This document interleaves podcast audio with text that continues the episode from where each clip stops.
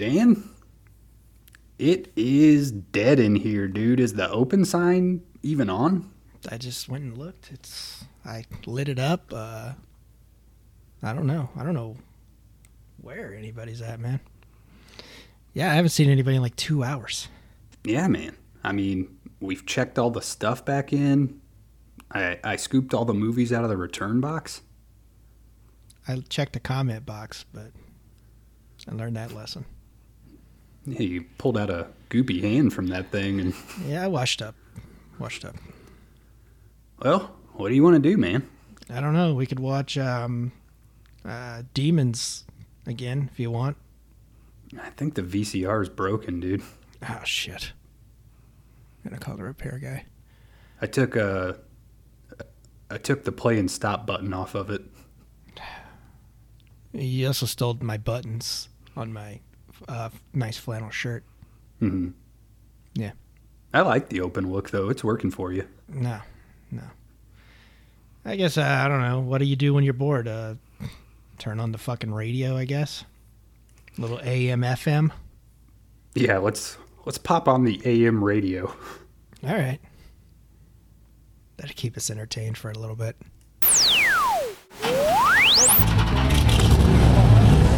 Quarantine is over. Grab your kids and throw away your masks. Come out to Monster Bash, that's right, Friday, Saturday, Sunday. Get ready for non-stop action from your favorites like Bigfoot and Gravedigger. And regional introduction of America's hottest new monster truck sensation, Playgore. Playgore makes GG Allin look like Jesus. Playgore isn't like a normal monster truck. It's sentient and sexual. Just hear what these freaks have to say. I tell you what, Playgore hurt me at the last show, but I liked it. Playgore turns my wife on multiple times every time we go to the jam. My favorite thing about Playgore is that his feet are wheels. At this show, we wheel for the national anthem. I drew Playgore the next day in my fourth grade class and got suspended. I would abandon my family for Playgore. Bring your singles to feed into Playgore's change slot. Once Playgore has reached the designated tip amount, he will jump 16 buses. The more you pay, the more insane. Make no mistake, Playgore is here for the cash. Playgore operates on 93 octane rated jizz. Pump him up and watch the metal fly. Get exclusive tickets at five day rentals. Gravity is a lie. Watch Playgore destroy it. Save your ticket stub for a special raffle where you could win a private dance from Playgore. Also, a free rental at five day rentals. Playgore will not drive you home. Oil, mud, metal. No shoes, no problem. Demolition Derby featuring only Model Ts. A metal Tyrannosaurus six stories high, ready to crunch your grandma's Buick. Did we say Buick? If you show up with a Buick, you can get it crushed for free. First 10 rows should bring a poncho for Playgore. That's right, Monster Bash, Friday, Saturday, Sunday. But for now, this week on five day rentals, it's Thunderbolt and Lightfoot.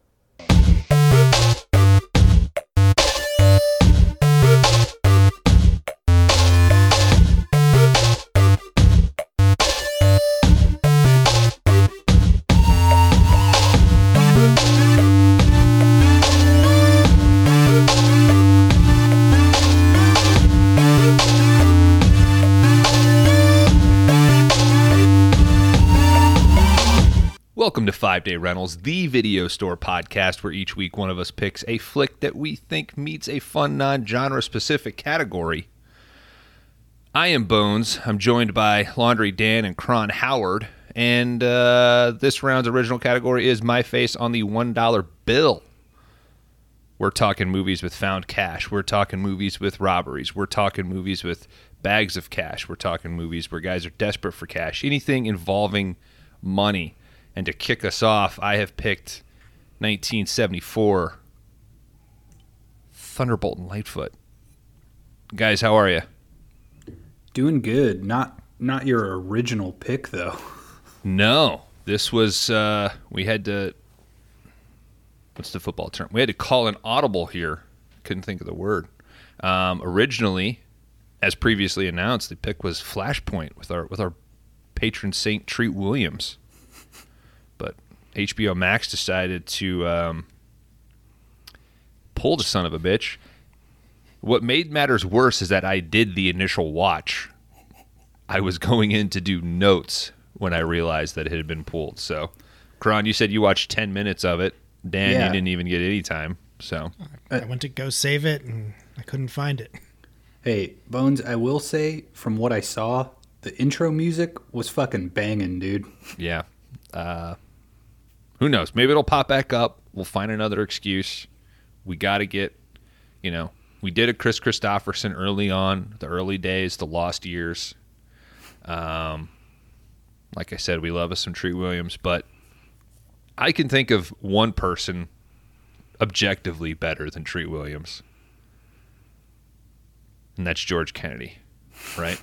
I thought you were gonna go with uh, Gary Busey. I was going to say Busey. The Bu- Busey is such a tease in this. it's such a bummer. Uh, right. So yeah, I had one in the in the tank uh, for a rainy day, and I thought this fit, and I think it fits fucking wonderfully. I think we get uh, like all three of those categories: desperate, found, and bags. Um, had you guys seen Thunderfoot and- or excuse me, Thunderbolt and Lightfoot before? I might say Thunderfoot and Lightbolt throughout this whole thing. So Uh, No, I I'd never seen this. I feel like you know, seventies seventies movies in general are kind of a blind spot for me, just because you never know what you're really gonna get with them. right.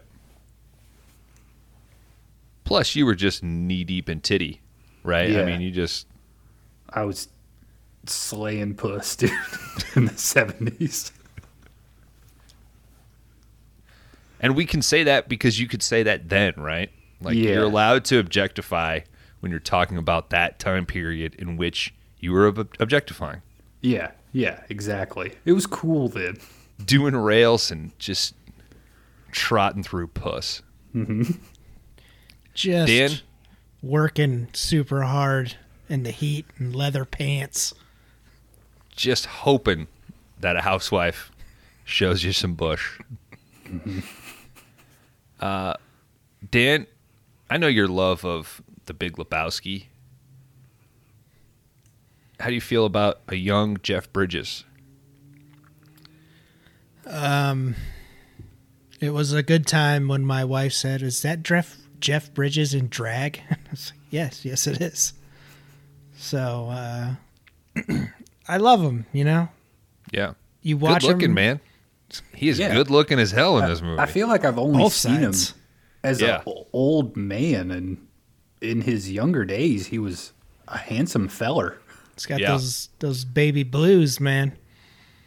And uh, you know, you just watch him at a younger age, and you just realize he was just born to play the dude, man. Like as much overblown as the Big Lebowski has become, yes, but yeah.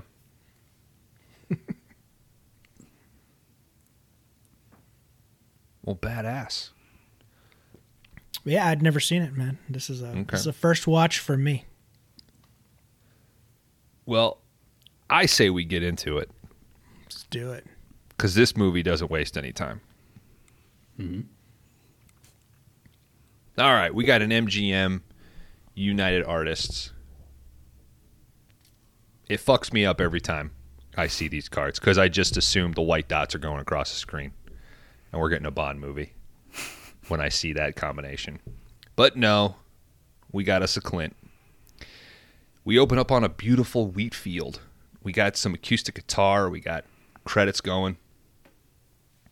We get Clint Eastwood's name, Jeff Bridges, George Kennedy, Gary Busey pops up in the titles, Geoffrey Lewis, Catherine Bach. We got a country church. We got a hymn. We can hear it in the distance. We get this car kicking up dust as it approaches. It swings wide and parks in front of the church. This man gets out, walks in front. The sign out front reads Pastor John Doherty. Inside the church, the hymn is over. We got Clint fucking Eastwood as our church pastor. Would Got you guys, glasses uh, on. Would you guys go to church if Clint Eastwood was your pastor? Yeah. No. I almost became a Republican because of that RNC speech he gave. yeah, where he's talking to a chair or some shit. Yeah. He's got like a good preacher's voice though. He's real uh oh, yeah. real calming in this. Would- Yeah, when he says Jesus Christ. so through his glasses, he's talking about Jesus. He reads off, "The wolf shall dwell with the lamb, and the leopard shall lie down with the kid." We're not here long. We cut over to Jeff Bridges. He's just walking, just out of the woods, I guess out like a fucking railroad track. He's got some killer leather pants on. He walks across. He finds a dealership. He starts checking out this white Pontiac Trans Am. Every Um, car on this lot. I think right to the left of it is like a Volkswagen Beetle, but literally every other car, I was like, that's a cool fucking car. Yeah. Uh, Dan called it by his name in the chat here. This might be the best car movie we've had so far. Loved all of them. Yeah. So yeah, he walks up to this white Trans Am. Salesman kicks in. It's a repossession. Go ahead, hop on in, start her up. Burgess hops in. He starts it up. I don't know if a man like you's man enough to handle a or to take on a car like this. Are you? Burgess says, "I don't know. I have a wooden leg." Uh, and the look on his face is so sincere. The salesman's kind of fucked up. Like, you serious? Uh, Bridges says you can never tell, smiles, and just drives the fuck off. Uh, salesman yells, calls him a fucking hippie. We cut back to the church. The man that had just pulled up, he walks into the church finally. Uh, we get an amen from the from the parish, and the son of a bitch just pulls out a gun and starts firing at Clint Eastwood without any real hesitation. Uh, Clint takes off through the back door and into the wheat fields. Uh, the man gives chase. Um, they both barely make it over a fence. Clint's kind of got a limp to him. Uh, the man's giving chase. He can barely keep up. He's real out of breath. Um, Again, though, like you got to run in zigzags. Clint is just he's just beelining it. I mean, it's just a straight. Yeah. The only time that there is a solid on target shot is at the end of the movie with the safe. All these people are horrible at shooting. Well, that was that would have been so goddamn hard to miss. That one. Actually, there's a, I mean, there's a cop that's a decent decent shot towards the end of the movie. Shot, shot. Jesus Christ. I mean, it'd Jesus be hard. It would be hard to run and shoot a handgun. Yeah. You can't really steady out. And one of the things I like about this is that the guy stops and like tries to like line up a shot on him, which I kind of liked. And he'd run for a little bit and then try again. All right, Karan. Next time you come to town, you start running through a field, and I'll take some shots at you, and we'll see what happens. We'll put it on the uh, Instagram page. We could, like, is laser tag? Have you use a- figured that technology out? Use a paintball gun. Have we figured out laser tag? Like, is it better? Yeah, dude, we had It it. used to kind of suck. we had it I know, we- years ago. Yeah, and it sucked. Yeah, because a dude could shoot 'Cause the it was- ceiling, and then it, you would go Yeah, off. Like it would always tell me that I got shot. I was like, bullshit. I dodged Fucking shoot me. I fucking dipped, dude. they didn't get me. Fuck you, Stewart. You've been eating Cheetos all day. You don't have a fucking solid shot. You're sliding all over the place. You fucking you fucking hacked your IR, dude. Hey, these barriers are too small, guy. You hear me? It was more like I couldn't get the chest thing to snap. You're just mad because my ankle got caught in the jungle gym.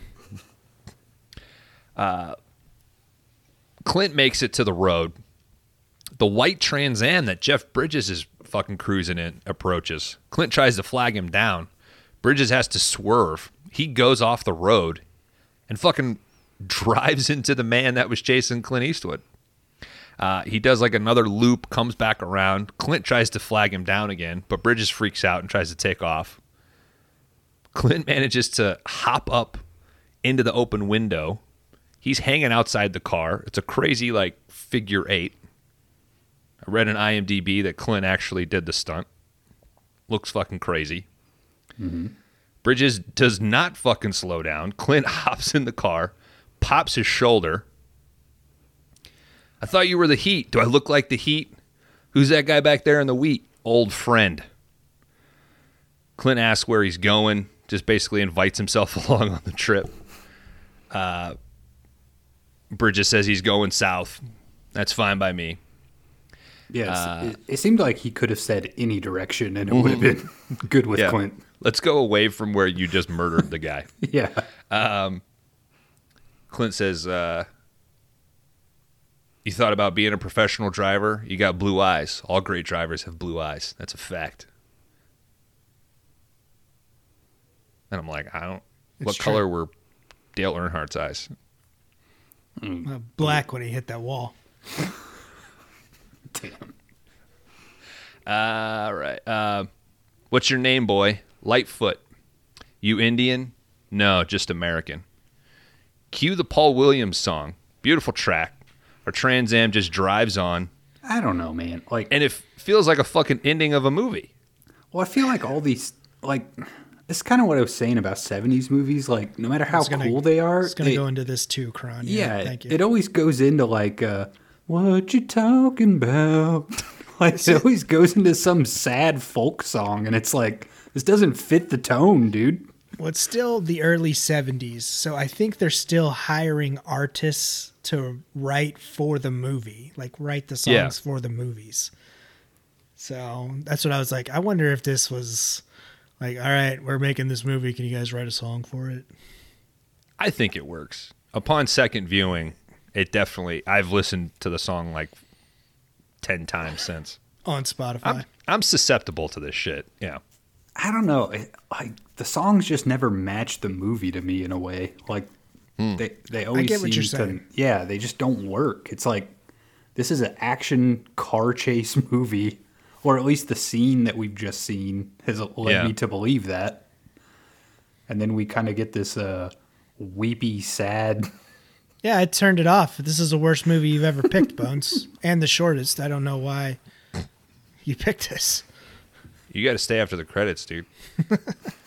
There's an hour and 50 minute post credit sequence. Fuck. Damn it. The car pulls up towards a river, the first of many rivers that we park by throughout this movie. It's Montana, Beautiful baby. scenery, dude. Yeah. Oh, I don't blame him. Uh, our duo get out of the car. Lightfoot, he goes down to the river and just face plants and gets a drink from the water. Clint, he uses the belts, um, or he asks Lightfoot for his belt and uses them to tie around a tree and basically pop his arm back into socket. The so ultimate Gerber, man. yeah. So this is this is more than ten years before Lethal Weapon. I will say, uh, Bones, So- you're, you wouldn't buy this movie in 4K? Me? Yeah. I mean, it looked great. Oh yeah. Seeing a shirtless fucking Clint Eastwood, I couldn't handle it. And that weird ass vest thing that he's wearing. Is, do all pastors? I guess if he gets hot, you don't want. But I just think it's required that No Eastwood has to actual wear a shirt. vest. yeah, I think they usually got a shirt under there, right? I don't know. think. you would knows? think they would. Yeah, I, who knows? I've never undressed a priest. What do I know? Yeah. I just Clint Eastwood to me, like Stallone is a freak. Schwarzenegger is a freak. Yeah, yeah. All of the guys now are freaks. Hey. All the Marvel guys, right? Hey. Um, Like, wait, are you talking like physically or sexually? Yes. Yes, both. Okay. Um, But Eastwood just has like the perfect body for like movies. Like that tall, lean, you know, you can be a gunslinger, you can be a fucking bank thief, you could be like Stallone couldn't do that. I feel like the only other person who could do it is like De Niro. Like he he's fluctuated weight, but he if his like natural weight, he just seems like a guy. You know. Yeah, Clint, Clint looks like a dude that has worked outside his whole life. Like Mm-hmm. He's lean and just kind of he, he looks kind of beat up, you know.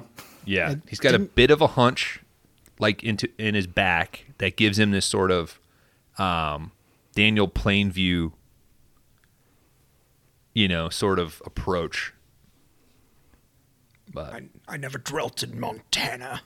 yeah, he looks great, man. When he's wearing that blue fucking lycra shirt, whatever polyester shirt throughout the Look- movie, I was like, I want that fucking shirt. Yeah, he looks cool as hell. looks dude. great as hell. Terrible. De Niro stopped taking his shirt off like in like '83. Uh, listeners prove me wrong. I'm I'm sure he's been shirtless after that. In a movie, Yeah. No, I just meant in real life. Yeah, I got De nipples. Niro. When Can was Cape milk me? Fear? Yeah, when was Cape Fear? That's a good point. Nineties, right? I don't know. Early We're nineties. a movie podcast. Like, let's figure that out. Yeah, out. but we don't have uh, Cape Fear's not in the store yet, dude. '93.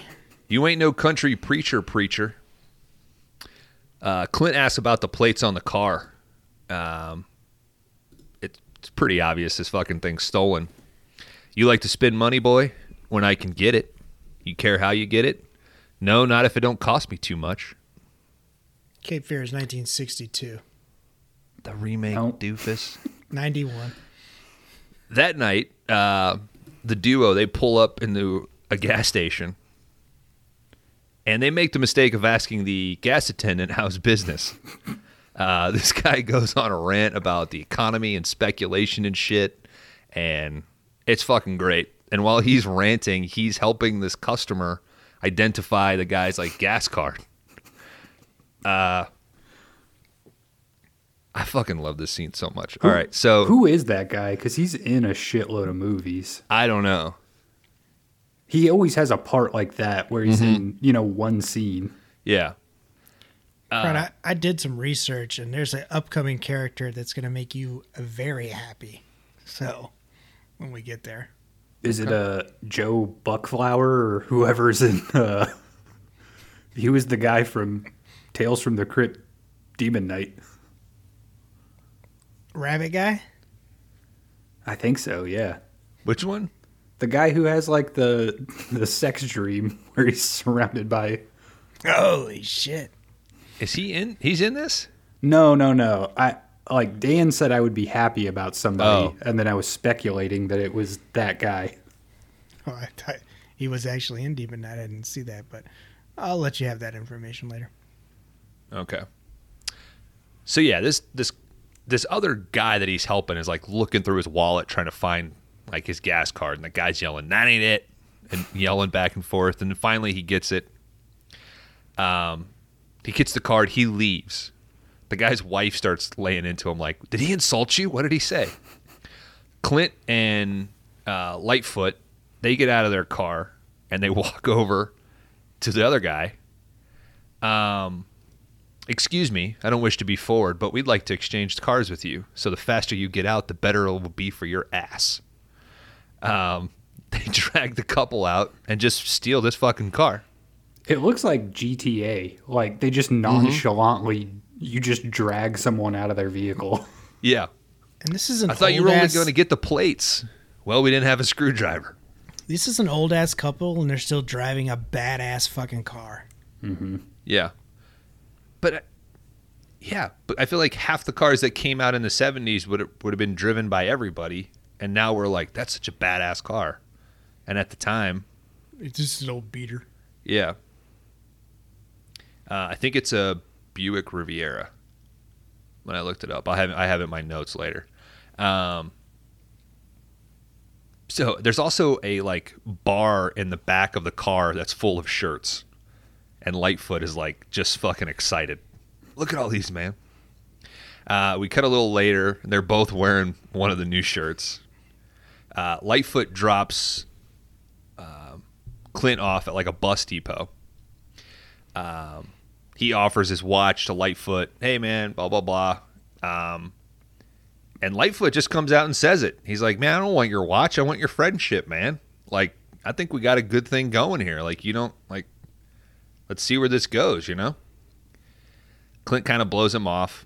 Uh, he gets out. He walks into this bus depot. As soon as he walks in, he immediately clocks George Kennedy, who you'd recognize from shit, 60s and 70s. Great look. This dude's putting an obvious gun wrapped in a towel into a locker at this uh, bus depot. Clint doesn't hesitate. He just walks right out another door and manages to uh, catch up with Lightfoot, who's been blocked by a bus. You know, just hops right back into the car. We have to stop meeting like this. Uh, Lightfoot drops Clint off at a motel. He leaves to go and he switches some plates with another car. Uh, we see shot of Clint in the bathroom. We realize that he's got an issue with his leg.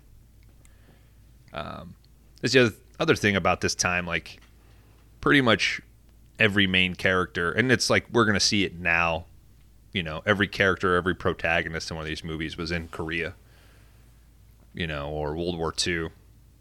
Um, so while Lightfoot is out, he picks up this chick. It's Catherine Bach. This is Daisy Duke herself, guys. I don't know if you recognized her. Um, Oh, I did. oh yeah. I've seen her. So they cut. Uh, they cut real quick. We don't see when he picks up the second chick, but he shows up at the hotel with some goodies. Oh well, it's super funny how he picks up the Daisy Duke chick because he he just like pulls up quickly and he's like, "Hurry up, get in." Yeah, and it totally She works. just- yeah. Mm-hmm. yeah. She just hops in and she's like, "What's that all about?" 74, baby. Yeah. Chicks Yeah. still got in dudes' Yeah. cars. Well, and then she freaks out. She's like, "Who are you? What is this?" And he's like, "You hungry?" And he's Yeah, like, "I he's bet like, she wants some "Chili." chili." And she's like, "Oh, okay." Is that. I He's think got if I was ever man. like, hey, babe, let's go out for some chili, she'd be like, what the fuck's wrong with you? Like, we're not eating chili tonight. She's like, you're not getting laid at the end of the night. Maybe that's what she took it as. Is like, oh, if he is getting, if he wants chili, he obviously Yeah. doesn't want any later. Yeah, if he's You know? willing to pump me full of chili, then he's not gonna want to pump me later. I mean, it is Montana, though, in the 70s. So, yeah, maybe that's a, a fancy dinner, you know? Yeah. Um. So yeah, he shows up with another chick, um, named Gloria. Uh, Clint's like, "What the fuck is wrong with you?" And Lightfoot just goes on. Uh, Doesn't Gloria have the best ass you've ever seen? I think so. Uh, Gloria is a little bit salty. Uh, she's like, "I'm not gonna gonna get out of bed to hop into another bed." Blah blah blah. And Lightfoot says, "By the way, Gloria is for you." and he slips off with uh, Catherine Bach. But uh, doesn't take very long. We cut to this uh, Gloria just riding the shit out of Clint. Has She sex asks him- just like his acting, very stiff. Mm-hmm. hey, he, I, he was like natural before natural acting. You know what He I mean? looked like so he's- uncomfortable when that chick was on top of him. He just Well, like, I think Why- he's got. Go ahead. Like I said, he's he's the kind of dude that looks like he's been working his whole life, but he he also seems like the kind of dude that wouldn't even smile during sex. So, do Well, you smile? Are you during- smiling during, sex? sex? uh, you guys aren't happy to That have would- sex? I'm happy, but I'm, not creeping my. no, I I, I make direct eye contact and smile. no.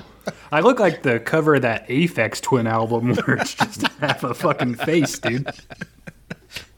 Oh, you still got to look like you're, you know, not like holy shit. This actually Yeah. yeah. You gotta you gotta act like you've been there before. Nah, You you, gotta you you, can't- gotta show him you like what there's you're doing. There's a there's a there's a real relaxed focal point you have to find. I'm not looking at you, but I'm not looking through you. no. He does have a great post-coital, like, ugh, what the fuck face though. I thought, like she she hops off of him and uh, goes and gets changed. He's like, "Where are you going?" She's like, "I'm getting changed. I want you to take me home." He's like, "If you think I'm gonna go take you home at 3:30 in the morning, you're fucked up." She says, "If you don't take me home, I'm gonna run outside and scream rape." He laughs this off, but sure enough, this chick fucking does it. Um, he's got to run out and grab her and pull her in. There's a couple outside in a car, uh, and they have a cool little interaction. The woman says, "Do you want to stay here?" And the guy's like, "Hell yeah, Why not? yeah." Yeah, that that did seem weird. Like Yeah. he was super down to stay in a place where people are getting raped. I think they had like a uh, Virgin Mary little thing on their their uh, fucking dashboard and shit. Yeah. um. Finally, he gives her money for a cab, tells her to fuck off. As she leaves, Lightfoot comes back. He's now changed into, uh, I'm guessing, some white pants that they found in the car from this dude's closet because they're a little too big for him. Uh, Clint asks him if he got lucky. Lightfoot says, Red haired women are bad luck. The next day, we see Geoffrey Lewis. Um, this guy is in fucking everything. He's in uh, Smokey and the Bandit. Uh, he plays Clint Eastwood's brother, I think, in Any Which Way You Can and Any Which Way But Loose. Um, he's in the Jean-Claude Van Damme movie uh, Double Impact. Guy's got like almost 300 acting credits. Geoffrey Lewis. I always get him. I always want to call him Dabney Coleman, and that's incorrect. Anyway, he's in a car with George Kennedy, and this is Goody and Red Leary, respectively. They spot the duo's car, the Buick, outside of a cafe. Red pulls out a gun. Um, inside the cafe, Lightfoot orders a true American breakfast, like shit ton of Cracker Barrel style stuff, while hitting on the waitress. He orders four scrambled eggs extra loose. Uh huh. Is that just like half yolk, half cooked? N- I- it's it's still a bit runny. I think. That seems weird as hell, dude. You don't like wet, loose eggs? No. I mean, if I'm getting scrambled, I expect them to be Nah, you don't- solidified. You don't want that shit dry. You need it like I need something to soak into that toast. Mm-hmm. That's you why know, you like get a fried your j- egg. You know, like when your Jello cup got too hot in your lunch box when you were a kid. That consistency. We couldn't Sure. afford Jello Yeah. cups, man. My mom just actually made Jello and just put it in a in a bag, a paper bag for us. Paper bag. Yeah, you had a Yeah, paper bag full plastic. of jello. Yeah, Dude, the great thing about lunch in a paper bag is you have a napkin always, Yeah. right? It's true. So Well, at least your mom made the jello. I just got the powdered mix. figure it out. yeah. A little bit of water, a little bit of Yeah, exactly. mix it. Mi- Mix it in your mouth. Well, yeah. Then you got to put your head in the refrigerator for half an hour. uh, all right. The duo they no more leave the cafe, um, and Red from across the street just starts opening fire on them. They manage to hop in and take off. They chase around the parking lot. They kick up a bunch of dust. They finally take off down the road. They go a few miles down. Goody is driving. Red shooting at them. Goody's having a tough time seeing. Lightfoot says to Clint, You must have been into something real big, preacher. Uh, Red keeps shooting even though he can't see shit. Lightfoot finally just takes the Buick off road. Goody says to Red, like, what do you want to do, Red? And Red just says, fucking Geronimo. And they blast off the road uh, going after him. Uh, it doesn't take very long. Red and Goody, they, they wreck. Our duo gets away. Lightfoot's fucking with Clint, letting go of the wheel and all sorts of shit, freaking Clint out. Um, Red falls out of the car, falls to the ground. Uh, Goody gets out and throws his coat in anger. Um, he goes to take a piss, and just to fuck with him, Red shoots his gun and scares the shit out of him. Yeah, that that's Their when I knew- dynamic is incredible. Oh, that's when I knew these two guys weren't really friends because if your buddy's just trying to get a piss out, then I don't know. It seemed seemed like a fucked up thing to do. Uh, Lightfoot and Clint they show up at another river. Uh, this is something I'd never seen a mailbox that uses the river like a street. What was that, Dan? It's like in the middle of no. Yeah. I seen it sitting there, and I'm like, "What the fuck is that mailbox Yeah. there for?" Uh, Lightfoot tells him that um, the Idaho Dream mailboat will be coming through soon. They can hop a ride. Now, how does he know that? I think that goes into the next little bit here of dialogue where he's telling the story about becoming a like grifter and drifter. Right. I think I think he's probably got like a route. it that just he does. like super random knowledge. I mean, Mm-hmm. he because he was just like, "Oh, don't worry, the boat, the Idaho River or whatever it was, is going to be coming down here in no time." Yeah. it's like, how do you know the boat schedule on a random ass river? Well, there are a few things in this movie that that just are. They just Mm-hmm. assume like, where did Clint get that thing full of keys? Later on in the movie, where the fuck did the anti-aircraft gun come from? Like, so I buy this. So while they're waiting on this boat, um, this is also where we get like the initial confirmation that we're on the Snake River. We're in Montana. You know you're up up there somewhere based on the mountains and the geography. Um, Clint says you're better off getting away from me, kid. In for a penny, in for a pound. Lightfoot starts telling Clint about being sent away as a kid to boarding school, uh, but on his way there, he meets a woman. Uh, meeting this lady, you know, sets his life, um, you know, on the path he is now. And he basically says, you know, I've just been moving ever since, and I can't stop.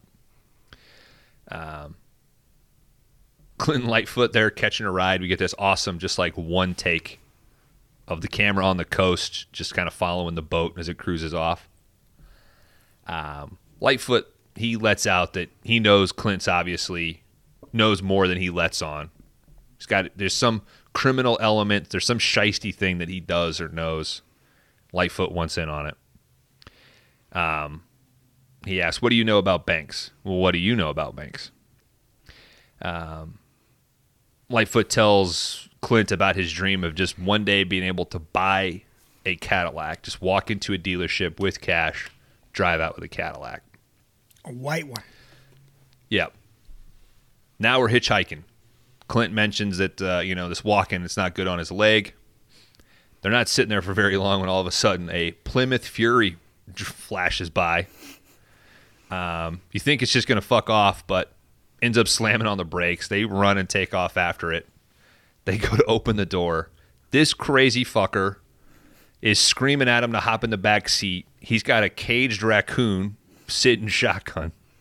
Well, With what, it- what's with that car too? Because it's like it's like the back end is higher than the front end of it.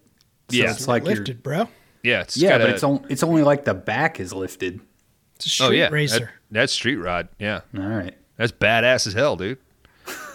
Um, Oh, uh, sorry, I never uh, fucking souped up my car like you two did. All right, get. we don't need you. yeah. You didn't like just sit around eating Jello cups at, at lunch, talking about how you'd soup up your Plymouth Fury. I just ate the powder, dude. I always showed you the pictures of how many raccoons I trapped that morning. Kron. Mm-hmm. That is true. So without hesitation, the guys jump in the back seat of this thing. This guy starts taking the fuck off, and it's pretty quick. The cab of the car is starting to fill up with exhaust. Clint's like, "Hey, buddy, what's going on? We're getting gas back here." Um, guy just starts doing fucking figure eights, whipping around, ends up rolling the car over, and manages to land right side up. Driver gets out of the car with a shotgun, goes around to the trunk, opens it up, lets out a dozen fucking rabbits. Oh, it's it's more than more than a dozen, dude. Yeah. it's a trunk full of rabbits. Uh, starts shooting at him. Clint finally gets out of the car, like, "What the fuck is wrong with you?" Knocks the driver out. While he's doing that, Lightfoot's like, "Hey, you got moves, man." Kron, this was the guy I was telling you about. He is also in um, City Slickers too. Oh, Curly's gold. Yeah. Bewey's Gold? Yeah, man. What's the actor's name? It's like it's a crazy one. Okay. Isn't it like Duff, like I don't know. He's been in a whole bunch of shit. Just like crazy little parts. Okay. Scruff McGruff. Yep. Uh, so Clinton and Lightfoot, they just start pulling the rabbits out of the fucking trunk by the ears and dump the shit. Yeah. I don't know And the right way to pick up a rabbit, but that looked like the wrong way. Yeah, I, I'm. I feel like Clint would know more than me, so maybe he. I mean, they seem like a perfect handle, but I get what you're saying. Like, why wouldn't this hurt them? He'd probably just look at you and be like, they have no nerve endings in their ears. Just, just pick them up. Um. So obviously they just fucking steal the car. They got a nice little back and forth when Lightfoot realizes that he's got raccoon shit all over him. Clinton gets a little kick out of this, I think. I also read in the uh, on IMDb the director told Jeff Bridges, "Your job is to make Clint Eastwood laugh on and off camera," and I think he's pretty successful. I think there's a lot of parts where Clint's having a tough time, like not cracking up. Bill McKinney. I guess it Okay. wasn't that freaky. Um, we're in Shodo County. Clinton Lightfoot, they're walking down a street with a bag full of groceries. They walk in front of the county bank. They start discussing vaults. Um, Lightfoot says something like, "You don't even have to bust vaults anymore. Like you can just walk in, you know, and walk out now with like a what a note in a bag or some shit." And Clint goes on this whole fucking diatribe about vaults. You know, newest bank vaults have walls of reinforced concrete five feet thick, backed by six inches of steel. The vault door is stainless steel faced. It's an inch and a half of cast steel, another 12 inches of burn resisting steel, another inch and a half of open hearth steel. A vault door has 20 bolts, each one inch in diameter, eight on each side, two top and two bottom.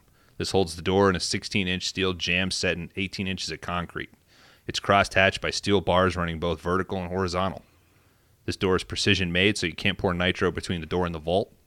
If that isn't enough, there's microphones, electric eyes, pressure sensitive mats, vibration detectors, tear gas, and even thermostats that detect the slightest rise in temperature. Still interested in break, uh, banks? Lightfoot's like, I fucking knew you weren't a preacher. Clint says, eh, it ain't so bad. Sometimes I even forgot about the money. Well, what money? So they walk, they are eating apples and drinking beers. They sit down. You know, the combination of Yeah. apples and beers. What a strange combo, dude. Yeah. Uh, Clint starts telling him about Montana Armory, um, about how you broke into this using a 20 millimeter cannon with armor piercing shells. Lightfoot says, Hey, that shit was on the news. What'd they call that guy? The Thunderbolt. You're Thunderbolt. They That's go and they. s- it- Go it's a good approach, though. It's like you don't have to crack the safe if you just blow up the wall around the safe. Yeah, absolutely. Yeah. Um so now Thunderbolt he starts telling Lightfoot about about the job and all the guys in the job. I'm going to do my best to try to summarize this. All right. So the two guys that are chasing him, there's Red and Goody. Red saved Thunder or Thunderbolt's life in Korea. After the war, Red ended up in prison in Illinois for stabbing a woman. While inside, he met a guy named Lamb. Lamb taught Red how to crack safes. When they got out, they met an electrical guy named Dunlop. That was the guy from earlier in the movie that was shooting at Clint. All right. Um, the driver, that was Goody. He's mostly harmless. Lightfoot asks about the money from the job. Thunderbolt says that when uh, that Lamb, who organized the job, he hid it in a one-room schoolhouse in Warsaw, Montana, a schoolhouse that he used to go to. He put it in the wall behind the blackboard. Lamb was meant to control the money, but he had a heart attack. Basically, their plan was, you know, steal the money, hide it, sit out for a little bit, and then when everything's clear, we'll divvy up the money and go our separate ways. Thunderbolt waited to get the money um, and wasn't going to give it up. But the police, they lied and said that they had found the money from the thing. And this led Red to think that, you know, Thunderbolt fucked him over. Uh, but Red got picked up for another robbery. And when he came out, now he's back trying to get back for Thunderbolt for fucking over, fucking him over, basically. I think that clears it up. He says it a lot more eloquently, but um, so our duo they head to Warsaw. They're looking for the one-room schoolhouse, but it has now since been replaced with a much more modern school. Well, not much else to do but spend the last of their cash on some pistachio ice cream. Hell yeah. Yeah. I love that Clint bought three and then gave one to like a little kid next to him. I thought that was such like like he probably had enough money for three, you know, like fuck the change, just like give me three and I'll hook this little kid up. Uh, they head back to the car. Uh, they sit down, but Red and Goody, they were hiding in the back seat. They hop up and hold them up at gunpoint. Tell them to drive. Drop your cocks and reach for your socks. um, I love that Lightfoot takes the freeze serious because as they move on, he's just fucking covered in melted ice cream. Uh, they drive out to another river. Uh, Red orders him out of the car. There's some heated, you know, words back and forth. Thunderbolt asks about Dunlop. Goody gets kind of upset. That's for us to know and um, you to find out. So I don't know. Maybe the guy from the beginning isn't dead. I don't know. Does it matter? I don't know. Uh, there's a little bit more back and forth. Red ends up clocking Lightfoot in the stomach. Uh, he says it's a good thing I didn't hit him in the face. He'd be dead by now.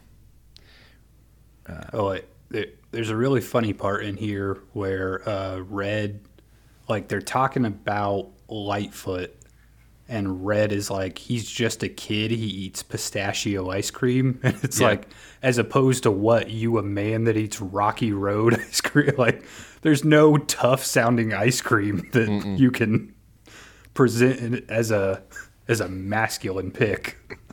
Also, was it just a Montana thing, or was pistachio just huge in the 70s? Like, what is the deal? You see, when I was in Germany, they had the greatest pistachio ice cream, and it was fucking amazing. And I just, I mean, I, I get the Ben and Jerry's one every once in a while, but it's not the, it's not the same. So I've I got, I got a lot of respect here for the pistachio ice cream. Okay. Yeah, And I like you that ate, they carry it through. You ate that when you were a kid, though, right? And not a, a tough guy that I mean, I've Eats, always been, uh, a, I've always been a tough guy, Kron. that eats out. a funky chocolate chip or something.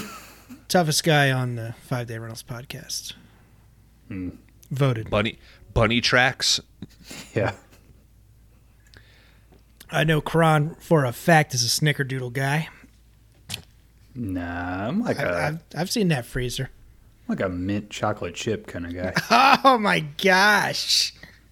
You probably got a garden too in your backyard. Jeez. Do have a It doesn't take long for uh, Thunderbolt to knock the shit out of Red. Uh, he finally puts him on the ground. Red's starting to wheeze. I can't breathe. I got asthma. Doesn't uh doesn't Goody- Clint do like a judo chop in this scene where he like Yeah. literally like he, yeah, he. I think he him? gets him over the hood and kind of pops him on the back. But he also does like a great, just like little left jab that they shoot from right behind him. That's obvious that it's a foot short of hitting George Kennedy, Mm-hmm. but Kennedy sells it really well. I think they also put Red in a suit that's like the pants are sized correctly, but his jacket is like a 21 slim or something. I mean, the sleeves are like up to his elbow basically. Right. It's like the opposite of a Trump suit. Yeah. Um, so after Red's like wheezing on the ground, Goody's got two guns just like pointed at Red or uh, Thunderbolt. Thunderbolt just grabs him. Uh, don't ever point a gun at me, you understand? Just like intimidating the shit out of him. Uh, but he knows that this is all sort of just bullshit. Ends up giving the guns back to Red. Uh, Lightfoot tells Red that the money was here. It was in a schoolhouse. This bums them all out. Uh, but Thunderbolt never had it. Um, there's a little bit more of a back and forth. And finally, the four, they just walk down to the river. Um, Goody actually even helps um, Lightfoot down, who's still kind of struggling from the gut shot. Four of them are just kind of chilling by the river. Red says, like, the sad part is that we got away with it. Um, Goody asks Red, what are we going to do now, Red? Shut up, Goody. Red sneezes. I got the hay fever, too. like, they just don't let up on the fact that the guy can't get a good breath while he's in Montana. We're driving. Lightfoot asks, why not do it again? The same place, the same way. They all laugh. Thunderbolt starts to think to himself. Goody just straight up says, like, I like this idea. Like, why not? Nobody's ever done this before. Let's just hit the same place, same exact way as you did it before. They won't expect it. Um, Goody suggests that they should all get jobs for a while to cover the operating costs, but it doesn't take long. Like, they're all on board. Like, what else are they going to do? Clint says, And the wolf shall dwell with the lamb, and the leopard shall lie down with the kid. Cut to a bar later. Thunderbolt's just kind of playing on a piano. Lightfoot shows up. He's got 200 bucks. I take it he sold the Fury. Red gives him a little bit of shit. They hop back in the car and they sh- uh, they're now in Red and Goody's like coupe car that they were driving around in. Uh, they show up to Montana Armory. Doesn't look like much. Red calls Lightfoot a dopey son of a bitch and pushes him around again. And this is where we take a pee break.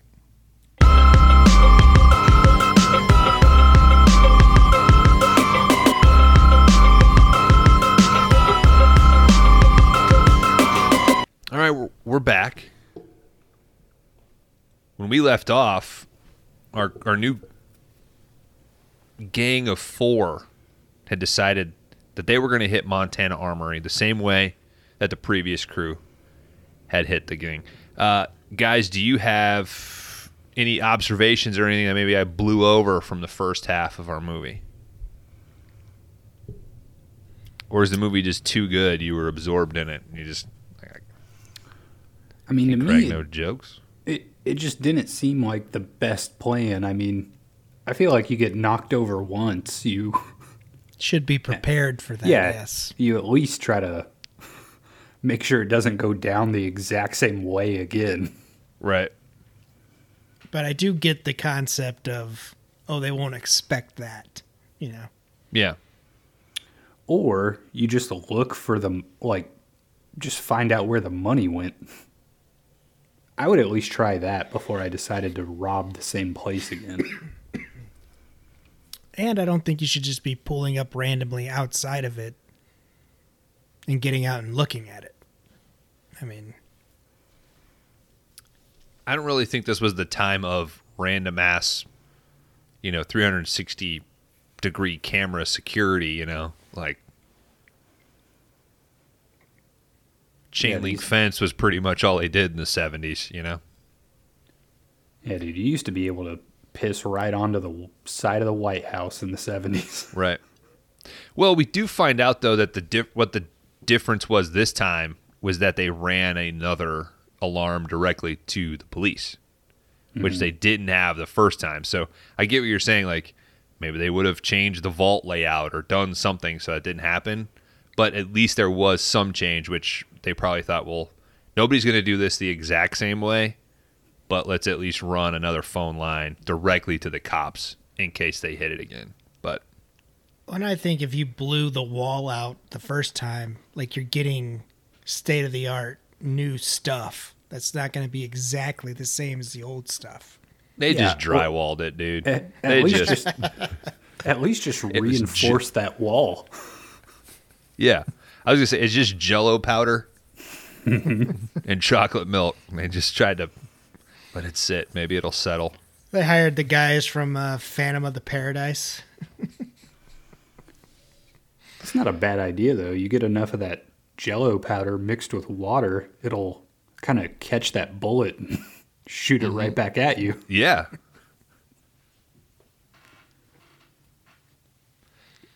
You ever watch one of those like uh, uh, historical battle show uh, shows or like Forged, where they make knives and shit, We are not in our and they- fifties. and they've got the what? You've never been in a hospital waiting room in the middle of the day?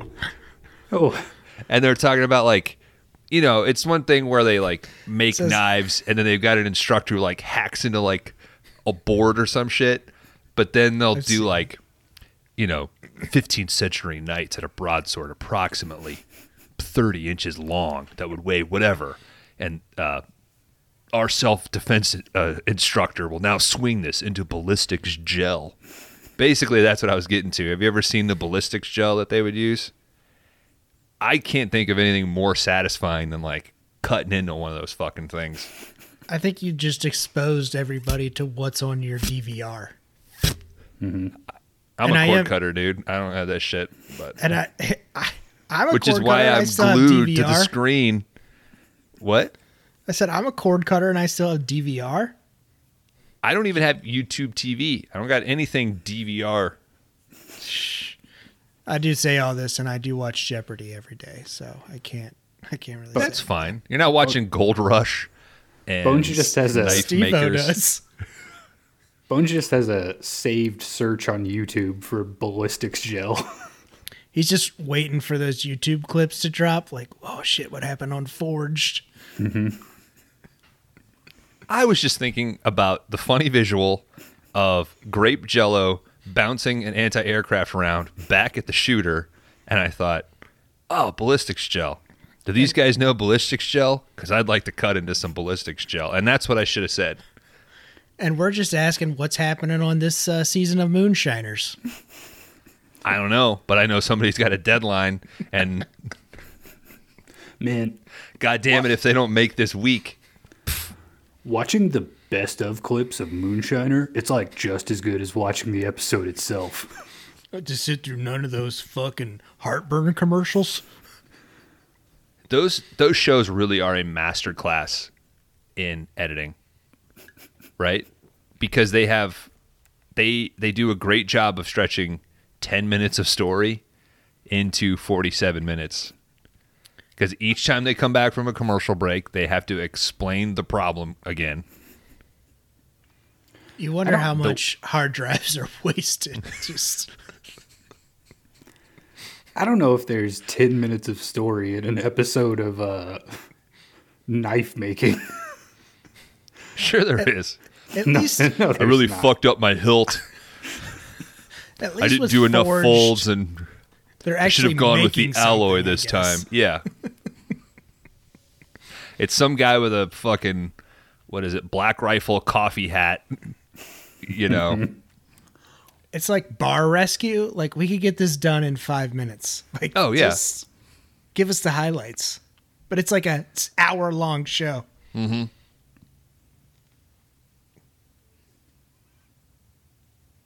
Flanagan's has not made money in 6 months. Jimmy's here to get Flanagan's back up and running. These are my two special guests. I need you guys to go in there and order the classiest wine you can. I've sent a team inside with undercover camera technology to figure out what's going on with Flanagan's. We've rigged the bar full 32 of cameras. the How they don't see him, I don't know. Mm-hmm. Cut to them in a van looking at a little eight inch screen. I can't believe this. Look at that. I can't believe this. Was that a I cockroach? can't I can't wait. I come on, we gotta stop this. Those clams weren't even refrigerated. And he say the- CCTV captured multiple kitchen infractions. The health You department's gonna come in here and shut price. Flanagan's down. You haven't made any profit in 30 frickin' days. You're drinking your inventory. It's like you can't say fucking.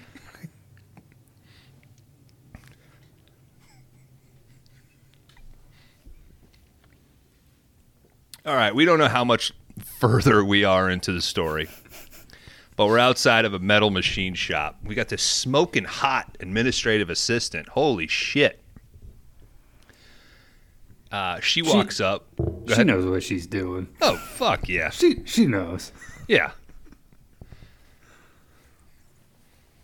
Uh, so she walks in this metal machine shop. Turns out Thunderbolt, he's got him jo- uh, like a gig as like just grinding metal. I guess I'm not sure what he's what he's doing. This is a Working in union some metal shop. Yeah. Hey, you're, you're you're not making enough sparks, new guy. Get back to work. Yeah. This is a sweet gig. A few more years, he might be on Forged. Who knows? Could happen. Could happen. Dream So come true. I fucked up my folds on the alloy. Uh, all right, so this administrative assistant, she's asking Thunderbolt about his social security number. He says he forgot it. She says nobody forgets that shit. He says, "Well, can I give it to you tomorrow?"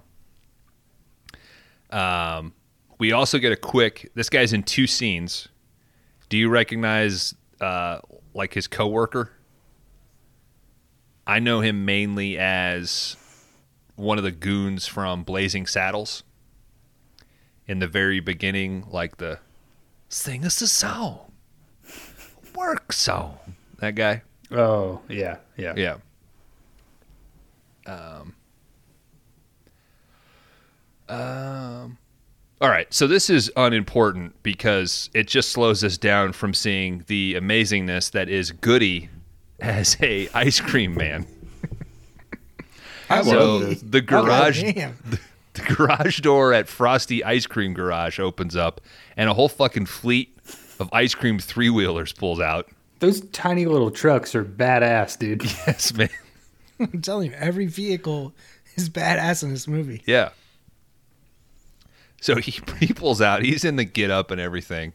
He drives a few blocks and picks up Red, who was just chilling by some tree. Red starts giving him shit, but then eventually starts helping him out by reading the map route to him. Um, I love how Red refuses to get a job. yeah, Goody calls him out on it. Like, I think you should get a job. Shut the fuck up. Uh, Lightfoot, he's working at a landscape business. He's installing some irrigation systems. So this is our first little hint of Gary Busey. We open at the front of the house. We see some guys like doing some irrigation. He's kind of talking to himself. In the backyard, Lightfoot, he's tamping down some grass. I'm assuming covering up what they just dug up. He's tapping, talking to himself. As he gets closer to this house, curtain opens up, sliding glass door inside the house. Some housewife. She knows what she's doing. Smoking a cigarette, full bush. Uh, back to good or uh, Red and Goody in the ice cream truck. They are in some suburban area. Uh, Red points out, "Hey, there's a kid over there. Pull over." Goody's like, "I know my job. All right." This little fucker, he comes out. He starts yelling at him. You're on the wrong street. Red kind of straightens his bow tie. Well, while I'm here, can I sell you anything? No, I'm waiting for Judy Ann. They have a better flavor of pistachio. Yeah, kid. Like Red says, doing. "Hey kid, go fuck a duck." Back to the cruise trailer.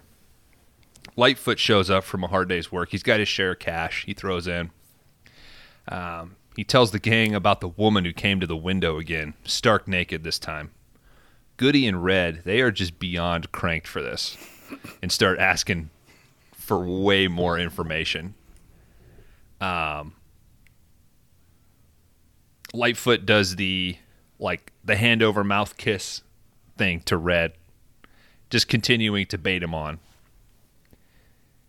Um, but it turns out that Red did get a job. We cut to him as a janitor working nights at this department store. He's cleaning up with his buddy, and there's an announcement telling the cleaning crew that they need to hurry up. The guard dogs are coming in. And Red is, of course, that type of guy who's worked at a place for a week and then starts complaining to all of the other people who've worked there forever. about shit. We've all worked with people like this. Um, he complains that they're rushed out of here every goddamn night so they can move these damn dogs in. The partner says, "Hey man, be careful with those dogs. They ate a man once. Like the wrong guy came in on duty and the dogs freaked out and they just up and ate him." We're at a pool hall. Pool hall. Pool hall. Rule juror. Pool hall. Pool hall. Going to the Thunderbolt, pool he steps into a bathroom and checks out this window and screen. Somehow he's got the keys to the locks that open this window and then open the cage, like the protective screen outside. This is he some leaves that- confusion for me. What? That this this part of the journey to where we're going. Right. I, to me, this is this is probably the part of the movie that they they probably had to cut, where they thought like, let's trim this up, because we don't want to spend a ton of time reestablishing them. So he works at this place. He's got the keys. He unlocks this. Red has, you know, it's real choppy here. You know, you don't stay with any particular person. I'd say in this ten to fifteen minutes, real quick.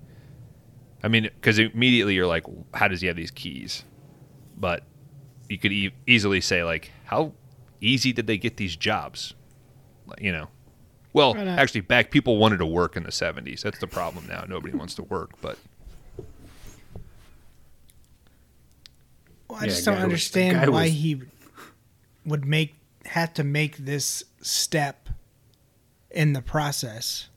I guess maybe to change. I guess maybe I don't know. well, yeah, he's got to leave that unlocked, so Lightfoot can easily break in from the outside, and that's where that's like his prep area before busting into the the telegraph place, right? Yeah, Okay. Yeah, because because he goes up and comes down and all that. Yeah. Yeah. well, and, and Red steals him some wigs and stuff as well. Yeah, yeah, that's coming up.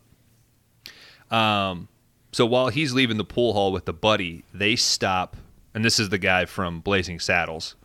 They stop outside the telegraph and monitoring company that's like two doors down from the pool hall.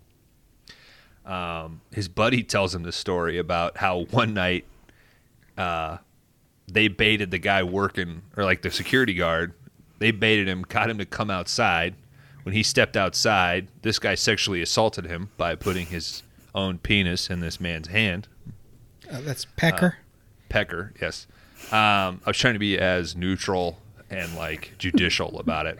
Um, no, he he said the ass- Pecker in a the serious assailant manner. removed his own penis. Uh, Sir, what's a what do you t- what do you mean? A what? Are you talking about a pecker? It Pecker? was Okay. It was it was my hog, man. Okay. I didn't do Well, he- shit with my penis. I took Oh, out my he- pecker. He's saying all this democratic scientific stuff. I didn't know what a penis was. I'm, s- I'll write down pecker. Sorry. Quit being clinical, Your Honor. I'm gonna put Pecker in the official report just so everybody knows what it is. Well, that's how it always is here in Wabash County. It always is pecker. We don't use dick or cock, That's It's pecker. inappropriate. and we don't we don't talk like that. Pecker's Right in the here. Bible. It's pecker or nothing. Well, my pecker be nothing. Uh, all right. Yeah, he What tells a- about the time they sexually assaulted. What? What a weird ass story to tell someone though about how you What a Put your- weird ass prank to do to someone. yeah you put your dick in a guy's hand. That's dangerous. Yeah. You don't know this guy's grip strength. Yeah, he could rock that shit. Oh, Yeah. Tear your dick right off. Uh huh. He's just confident in the elasticity of his penis. um, so now this guard is very timid to interact with anybody walking by, especially the drunk assholes from the pool hall. Um, now, in true five day rentals fashion, this security guard is looking at smut. Is this the third film? It's got a third or fourth, like security guard, just at work. Uh, and here's the deal: you know what's happening right now. Dudes are on, you know, not safe for work Reddit's right now, in a little booth outside of a parking lot, just scrolling away mm-hmm. at BBWs and Asian Twitch stars just counting counting the hours Hey, to shift change. If you're a nighttime security guard listening to this, uh, go back to the classics. Get a magazine and hide it behind a newspaper, for God's sakes. Act like you're reading the stocks. Yeah. Yeah, pho- your phone is ruining your life. Get get some real smut. If only because you don't want all that blue light so late. It's gonna fuck up your circadian rhythm. All right. I just, where is the list that you have that you found this? You have a list of movies where dudes are looking at fucking porn mags. I can't. No, I It's don't. I it's I, it's four I don't. I It- I can't I can't, I can't prove a negative. It has been compiled from a lifetime of research, Dan. At least you went both ways here, and we've had two films that have featured Sylvester Stallone's Playgore, Playgore, Playgore. Playboy, Playgirl. Wasn't he? He was Killer. Instinct, right? It's me, Playgore. Play. I'm here to arouse you. I wear corpse makeup. Uh, and you've had regular dudes, security guards, looking at regular smut, straight smut. So you are well rounded, I will say that. Yeah. I, dude, I, I I just know what I'm years of walking around video stores. you can tell. Right? Okay. So it's the next day. It's pouring down rain. Oh, also, uh, before we left the security guard, we get a quick shot of the monitor that he should supposed to be observing, and we see the one that's labeled Montana Armory. Okay, next day, pouring down rain. Uh, Lightfoot, he asked Gary Busey if he can borrow the truck. Says he's got a doctor's appointment. Um, there's this whole thing about their boss telling him to take their lunch hour and shit. Busey's like, "Yeah, go ahead. We're on our lunch hour anyway." It's 9 a.m., Yeah, my own goddamn brother-in-law. which this will bring, this brings back memories of uh, The incredible pizza place pizza that we worked Yes. at. Yeah. So I was like, that sounds exactly like that. Yep. Yeah, go ahead and take a break now. I just got here. Yeah, let's get it over with. Did you? So in real time, uh, you guys just see this text message from one of our listeners talking about one of Kyle's rewind moves. Mm-hmm. Note how it's Kyle's getting all this love for his pick. Yeah, the Ain't no love for for Batman Forever. I see. Uh, the fans have spoken, dude. I think our download numbers have also spoken. Nah, these are this is direct fan communication, dude. He didn't cheer for none Playgore. Playgore prefers Batman Forever. Watch the Playgore jump 15 buses. One night only. Bring your wife and have her turned on. She'll be slipping and sliding on the way home when she watches Fulgore attempt. Do you All right. like double D's? What about double D's in corpse paint? Playgore is offering 10 cent beers until somebody pees. Bring your whole family. Last person to pee wins a PS5. While supplies last. No age um, requirement. All right. So wh- what is Play- Playgore? Is a uh, sex guru stuntman I think who Play- dresses in goth. I think Face Playgore Playgore is a sentient monster truck that is has been built to arouse you. Watch me jump. Yeah. Only on Sundays. I will jump 15 buses and then do a pole dance for you. I'm Playgore. Throw your dollar bills. Earmuffs are recommended. All right, where the fuck are we? What's All right, more manly pouring down than rain. diesel smoke? Playgore's engine is a two stroke.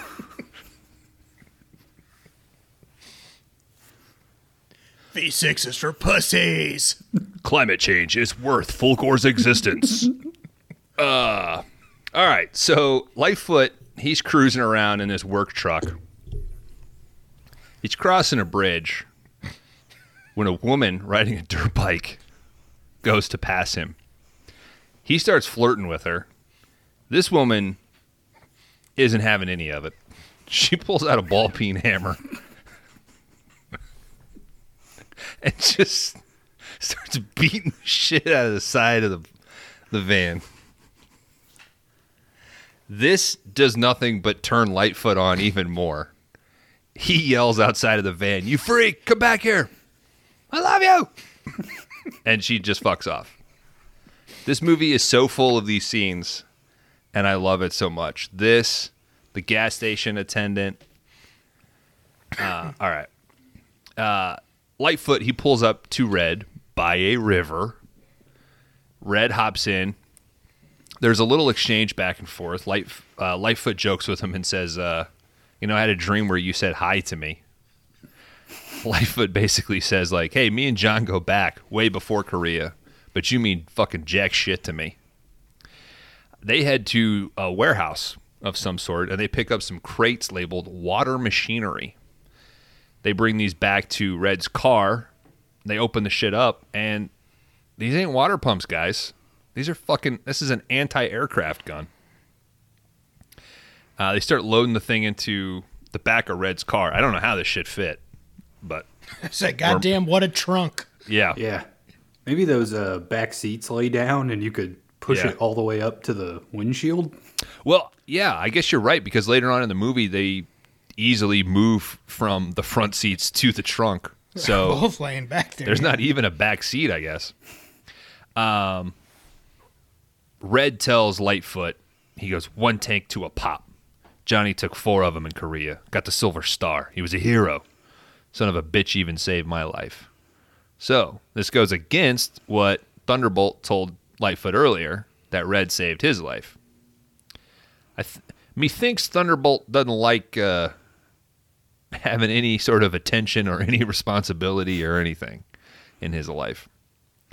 Uh, we cut to Goody, who is selling some ice cream outside of Montana Armory. He serves a guy a popsicle and watches as the guy goes back into the building. You know, Goody is assessing the layout. This him being an ice cream man allows him to get real close and take note of things. Excuse me. Um, Get tested, folks. get a booster, wear a mask. Uh, I did. Uh, so I was nervous about getting my booster shot because both vaccination shots fucking knocked me out for a day, and I did not want to be coughing for 24 fucking hours while I was recovering from hernia surgery. So, was able to schedule my booster for next week. So I'm excited. So, our next record actually. So if I'm loopy that day, I apologize. Excellent. Yeah, and this is where we see Red, uh, like Crom was saying earlier. He uh, he steals a blonde wig from the department store before he leaves his shift for the night. We're back at the trailer, and Thunderbolt starts going over the plan. Now, at this point in the movie, did you guys kind of feel like Clint Eastwood's barely in all these scenes? Mm-hmm. Like you you don't really see him. I, I will say, like, I get the choppiness of trying to of get to that, but I don't know. I was like, oh yeah, that's right. Fucking Clint Eastwood's in this movie at this point. Maybe they only had him for so many days and Yeah, I, he's notorious for like not doing a ton of takes. Like if he thinks he got it, like he would tell a director, like, yeah, we got it. Like, fuck it. Uh, And I mean, he does that shit with his movies now. Like he's always under budget, always finishes on time. Like I think he also shoots in order too. Like he shoots the script like as much in order as possible to like help you cruise through shit. Um, all right, so he goes over the plan. They don't have Dunlop, so they won't be able to, you know, catch the alarm like they did before electronically. Um, they know that the alarm telegraphs directly into the branch manager uh, branch manager's bedroom. This is a silent alarm. Goody warns them that they have approximately five minutes based on his estimates before the cops would hit them if they are alarmed as well. So, Red and Thunderbolt, they're going to go take care of the branch manager. And the job is going to go down on a Sunday, so only the telegraph office will be open downtown. Now, Goody is our driver. Thunderbolt and Red, they're going to be the ones hitting the vault. Lightfoot is going to be the one responsible for stopping the alarm from being reported. So there's five minutes to get in and block the alarm. Lightfoot has, he starts addressing many doubts. He doesn't think that he's going to be able to do this. He's nervous about having to, like, you know, knock this guy out, catch this thing. What am I supposed, I, like, he's a drifter. He's not a bank thief, right? Um, But this is his idea. Yes. And I'm I'm okay with that. Like it's more in his character. He was excited. He thought he could do it, but now it- as he's like he's starting to see this thing come to fruition, he's having doubts. Like I get that. Um, Thunderbolt tells Lightfoot that all he's got to do is just get this guy locked in the can, and then says people are used to him being in the can for long periods of time. So this guy is notorious for watching YouTube videos on the toilet. I guess just I mean, to his credit, he looks like a man that would spend long stretches of time in the bathroom. He sure does love those Sudoku puzzles. Uh, so Goody's going to pick up Lightfoot and head back to the vault when they're done. When they're done with the whole thing, they'll just head to the drive-in, which is right next door, and they'll just chill out inside there. Yeah, Which they- is my biggest beef of the whole plan. well, they they say they'll get there like right as the midnight double feature is starting, and it's like you ain't getting out until 4:30 a.m., dude. So we cut to the branch manager's house. Um, couple's laying on the on the bed. The wife's watching Don Rickles on TV. The guy's just passed out. Uh, what do you know? The daughter's just getting railed by some stud bedroom. Uh, it's the '70s. We've only had one naked woman in a smut magazine, so we've got to have another. Well, I guess we had the lady Gloria in the beginning with Clint. So, any excuse to get some more boobs in, I guess. You had the lady in the house in front of um, the dude. Yeah. Did I not say that? I s- No, you said the smut mag, right? You said the you said the magazine and Gloria in the beginning. oh, I would have swore. I thought I was like, oh, the naked lady, the smut magazine. I have so many naked women in my head, I can't get it straight. Uh, Thunderbolt. Uh, sorry, he- ladies. He, busts in. Him and Red, they've got pantyhose over their head. They bust in. They hold up the branch manager. Oh no, not again. Uh, Red, he looms into the couple going at it. Uh, this is the most uncomfortable part of the movie. He's like uh, silently watching them. Eventually, like lifts up his uh, fucking Get a better view. pantyhose so he can get like a better visual. The girls freak the fuck out. He threatens them, kind of shoves. They like shove these little like red gag balls in their mouth, tie them up. They Come back uh, to- like tape up the mouth though. You could just spit that out as soon as they leave. Yeah, Have you done that before, Kron? No, it's just illogical. Like they kind of just okay. put him in there, and all the people are like, "Oh, I guess I can't talk now." Oh, crimes have been, you know, Is there something? Exposed on this podcast before. Is there something about the gag ball though, where it's like you can push it in one way, but you can't push it out the other? No. Yeah. And why are you carrying that in your pocket? Because you're You're a about to criminal, tie up dude. a bunch of people. Yeah. Yeah. Because you need the branch manager to tell you the codes to the outside security doors. They ju- they should have brought us in for punch up on this one. Is all I'm saying. Yeah, for real. And I would have just cut the whole naked daughter getting railed thing. I would have just had him threat like he could be threatening the poor woman, you know. That's all. That's terrifying enough. Uh all right, yeah. Thunderbolt, he's threatening the branch manager. He wants the combinations. He does a cool thing where he makes him read it faster. Tell me faster, faster, faster. Now read it backwards. Faster, faster which is a cool thing to make sure like the guy's not fucking with him or tricking him. He's making sure that it's the actual numbers. Uh, Goody drops Lightfoot or Lightfoot off. Lightfoot uh, runs up, hides in the pool hall bathroom, starts getting dressed. And I want to ask you this: like, can we say he's dressed in drag? Is that what you say now, or cross dressing? Like, I He's dressed no as way a trying to be funny, like trying to dress as a woman. Or okay, Dressed up as a lady. I'm like so. I wrote my notes and I was like, "Am I allowed to fucking? I don't know what I'm supposed to, like, dressing up in a way presenting as female, like I love as how he, PC. I love how he rips the dress. I think that's fucking hilarious. yeah, It's like shit. and I don't. But my whole thing was like, I'm getting stressed about this, and I just watched like a girl get gagged, and security guards looking at smut. You know, it's just it's just your. I'm just trying to be inclusive. All right. Thank, thanks, man. Jeff Bridges, smoking hot. He's such a young stud in this, man. He pulls this whole thing off. All right. He's So kind Goody, of uh, into himself as a lady too. Like Yeah. he, he kind of gives himself a double take in the Mm-hmm. in the mirror. so Goody, he drops off Thunderbolt and Red outside of uh, uh, Montana Armory. Red is all made to look beat up, and Thunderbolt's dressed up like a cop. This allows them to bait the guard over and out, um, forces him to open the door.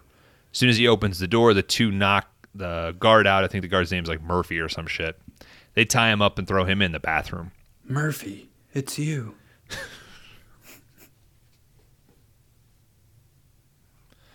dead or alive, I'm fucking up this bathroom. uh, Goody helps unload the anti aircraft gun, and Lightfoot comes out of the bathroom and heads to the telegraph office. So basically, the plan is at exactly uh, 11:35. This is the cue for Thunderbolt and Red to start making or trip the alarm, because at 11:35 at the telegraph office, it's Lightfoot's responsibility to stop the alarm. So as soon as it triggers, boom, he clicks it and it stops it. They don't have to worry about the box at the branch manager's house, obviously.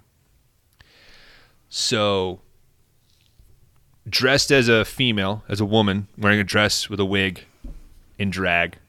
I think you can say drag, right? Yeah, dude, it's cool. Yeah, dude. I think that drag I, is, I think transvestite is the word that you're not supposed to say, and I think that that's tripping me up. You know. But they have a show called Drag Race. he's just a woman. He's he's He's dressed dre- as a woman. He's Is not that the difference? Drag. He's not dressed as drag. Okay, he's dressed as a drag woman. is drag. I I think would be performing. Like, isn't it more of a show, right? yeah, I think. but I mean, he's putting on a show for the security guard. well, yeah, but yeah. I mean, the The cool thing from this sequence is as he's walking down the street from the pool hall, cross dressing. Maybe you could say that. Yeah. So, uh, our friend will help us. Our per, our friend that listens to this, he'll know to that I'm trying to to be as, and he'll probably laugh at me for being so ridiculous with this. So, you know who you are. Please let me know. In three weeks, we'll get a random text. Uh, anyways, so my favorite part of this though is as Lightfoot's walking down the street, he starts getting catcalled by some guy driving by, and he's got to like just completely ignore him. Um, he gets out to the front of the telegraph office, baits the security guard to come out, hits him with the what do you call slapjack or whatever. Yeah, blackjack. Uh, I don't know Yeah. what those things are. Yeah, Billy Jack Club. I don't know. Um, knocks the guy out. Manages to drag his big ass into the can. Um, catches the alarm at 11:35. Right as Thunderbolt and Red they break the outside um, security guard doors, and now they're into the the section outside of the vault, so they can start setting up the gun. Um,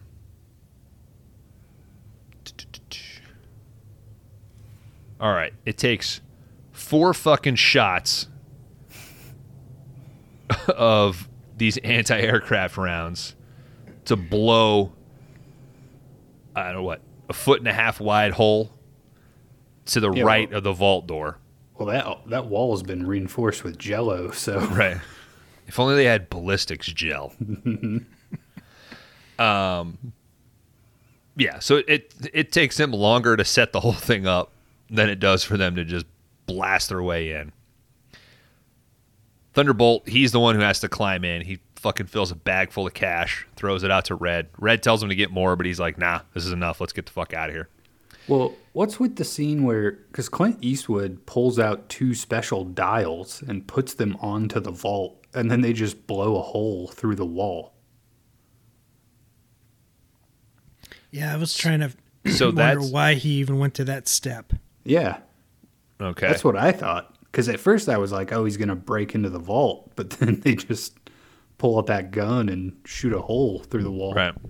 Well, those, that's not the vault doors. That's the like the lobby doors outside of the vault door. That he calls that the outer guard door. Oh, right. Okay. Yeah. Okay. Cool.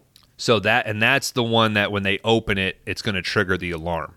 Gotcha. So if they open that, it triggers the alarm. Then they have as much time as necessary until, or assuming that there wasn't a trigger at the police station, they would have had whatever time. But because there was an alarm at the police station, they had seven minutes or so, five minutes or so from getting in there, blasting the holes, getting out. So while they blast the hole and they're able to um, loot the the vault, Goody almost leaves Lightfoot at the telegraph office. He's able to flag him down, but they get back to uh, Montana Armory. Goody he rolls back into the trunk. Red hops into the trunk, and then Thunderbolt hops in the driver's seat. They go to the drive-in. Um, they pay for two people. Uh, Goody starts laughing about how he has to piss so bad, and sadly, Red, who's still sneezing because of the hay fever and all the other shit, he sneezes right as they're about to drive past the toll booth lady. Red-haired women are bad luck, man. Did she hear that shit? Why not just pay for two extra tickets?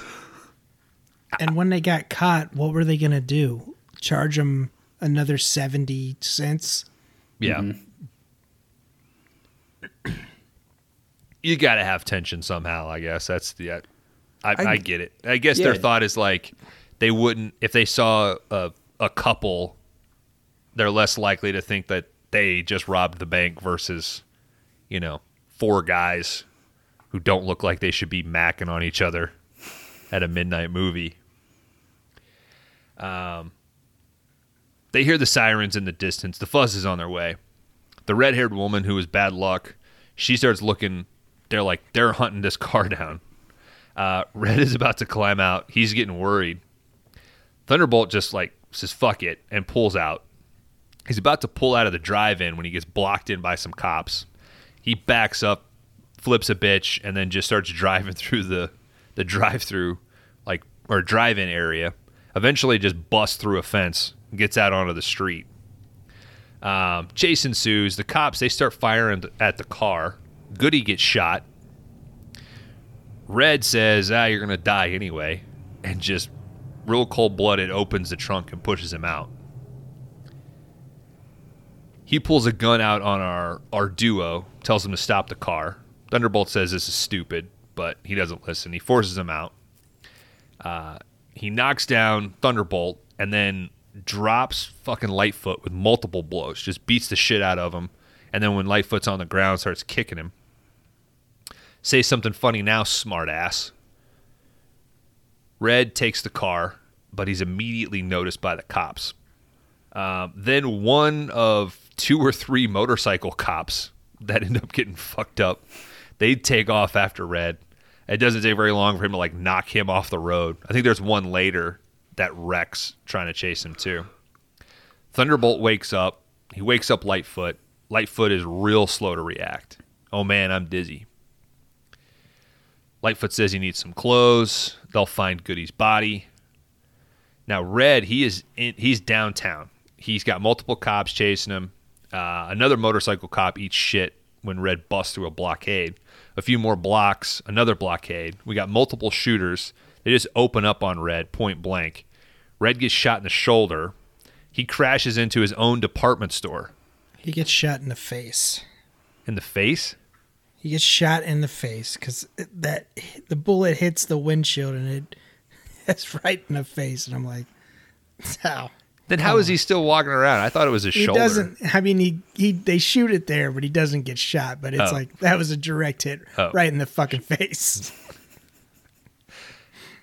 he gets out of the car. He's like limping around. You realize that it's the department store that he works uh, works at. It does not take long before one of the fucking guard dogs just eats the shit out of him.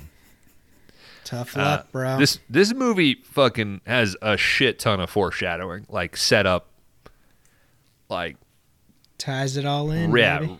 red haired women are bad luck. These fucking dogs. Got to get that white Cadillac. Yeah, yeah. Uh, Goody having to pee. The white Cadillac. Hay fever. I got the hay fever too. We got Thunderbolt and Lightfoot. They're hitchhiking. They're in the back of some farm truck. They hop out just outside of Warsaw, the exit we saw earlier. They take off walking through the field. Lightfoot, he can barely stand. He's tripping over himself. He still limps along. Thunderbolt's a few steps ahead of him. He looks away and he sees across the highway a one room schoolhouse. Impossible.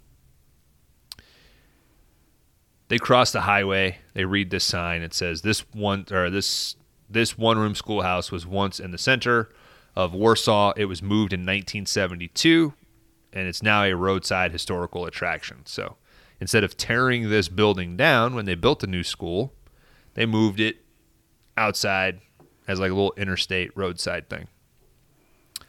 Do you think, I don't know, but it do present mind boggling possibilities?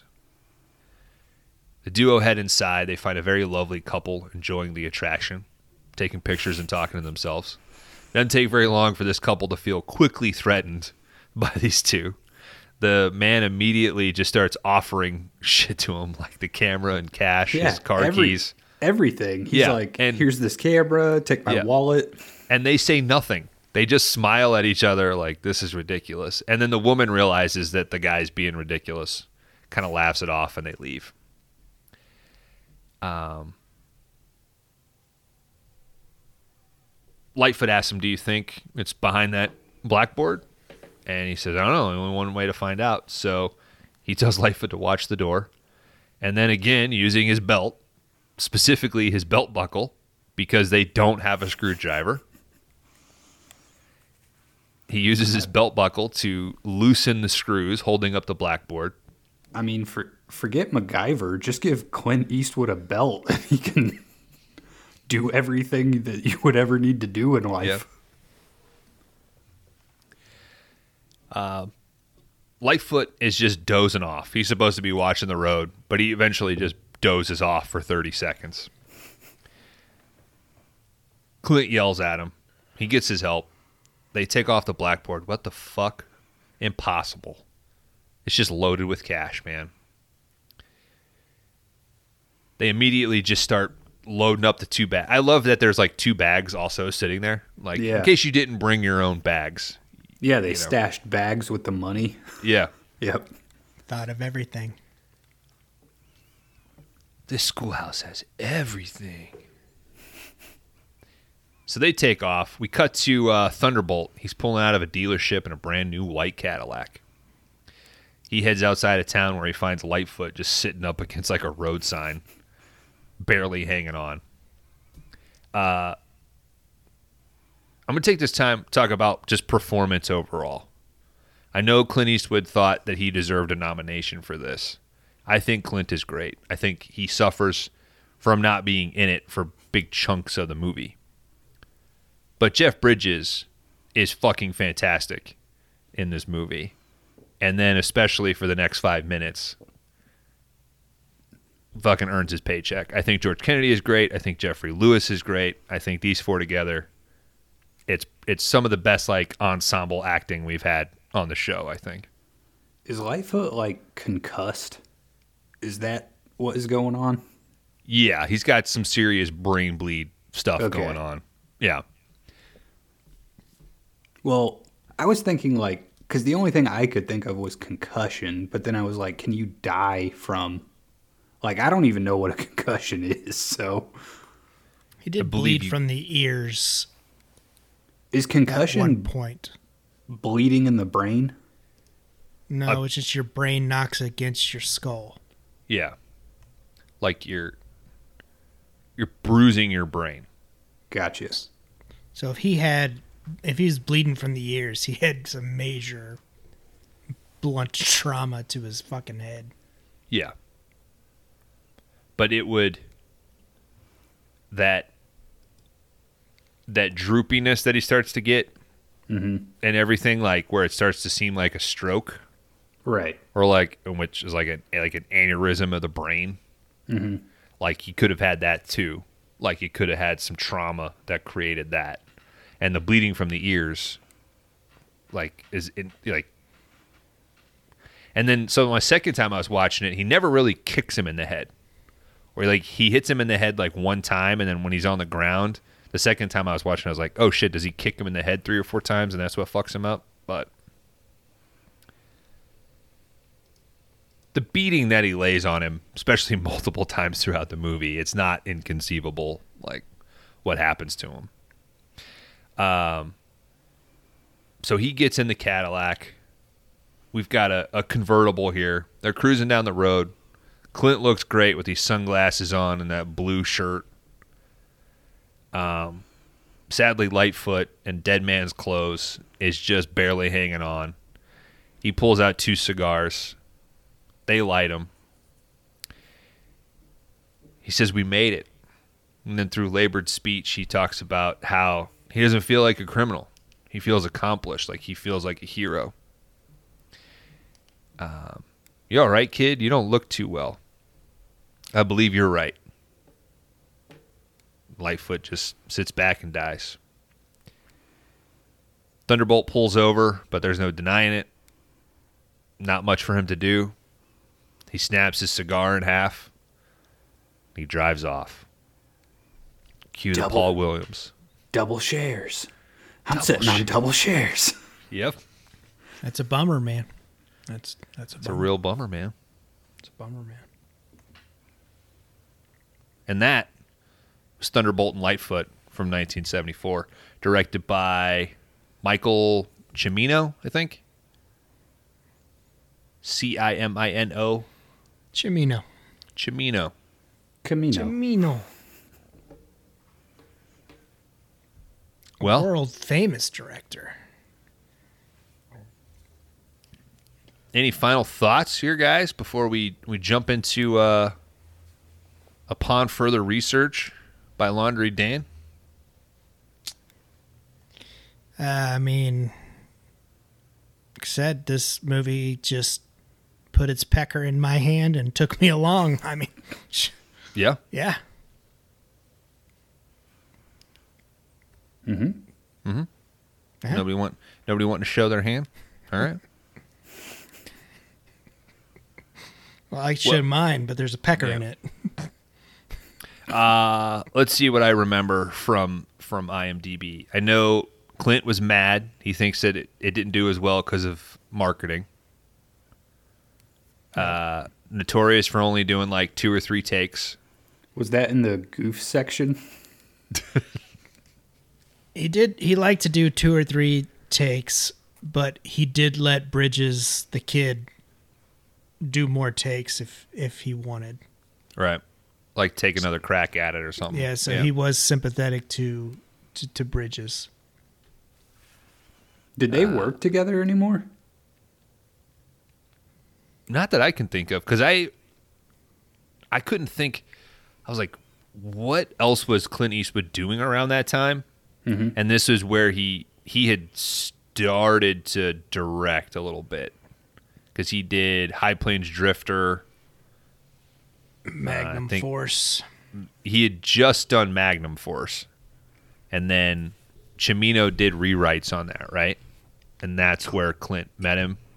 Clint Eastwood really liked what he did with the rewrites for Magnum Force, so that's why he chose him for this. Yeah.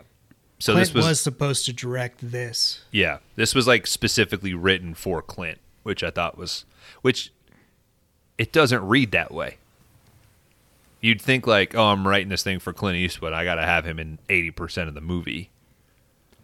But Well, but from what I've read, he Clint was pretty much in charge of everything because Camino had to go to him for final say on pretty much anything. yeah.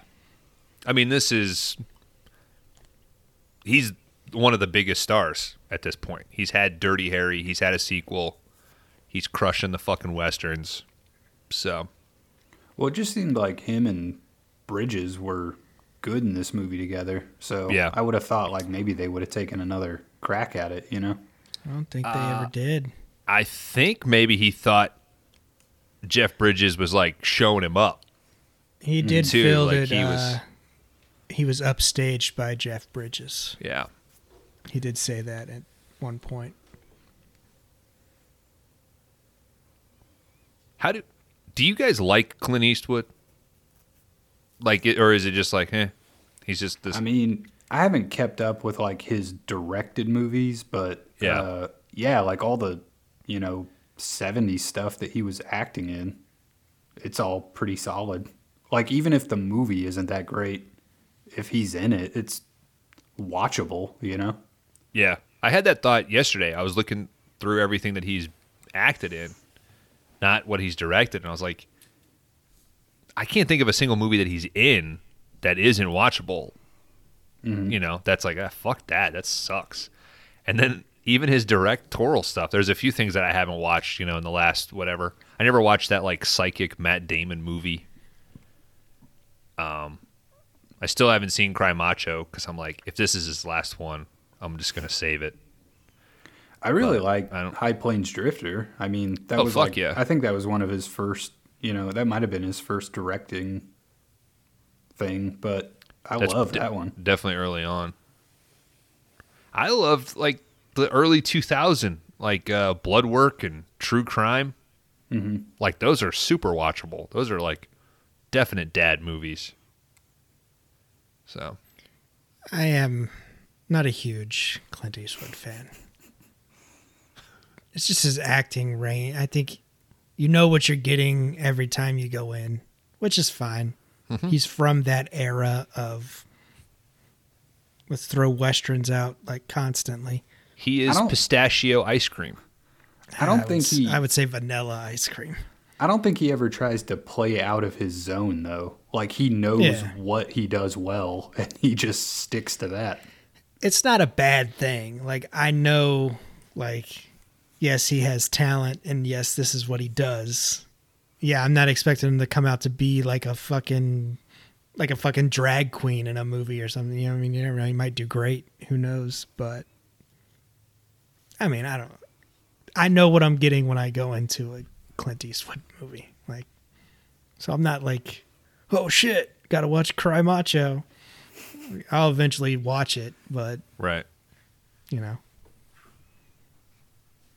But I, I don't have anything bad, I- nothing negative to say against the guy.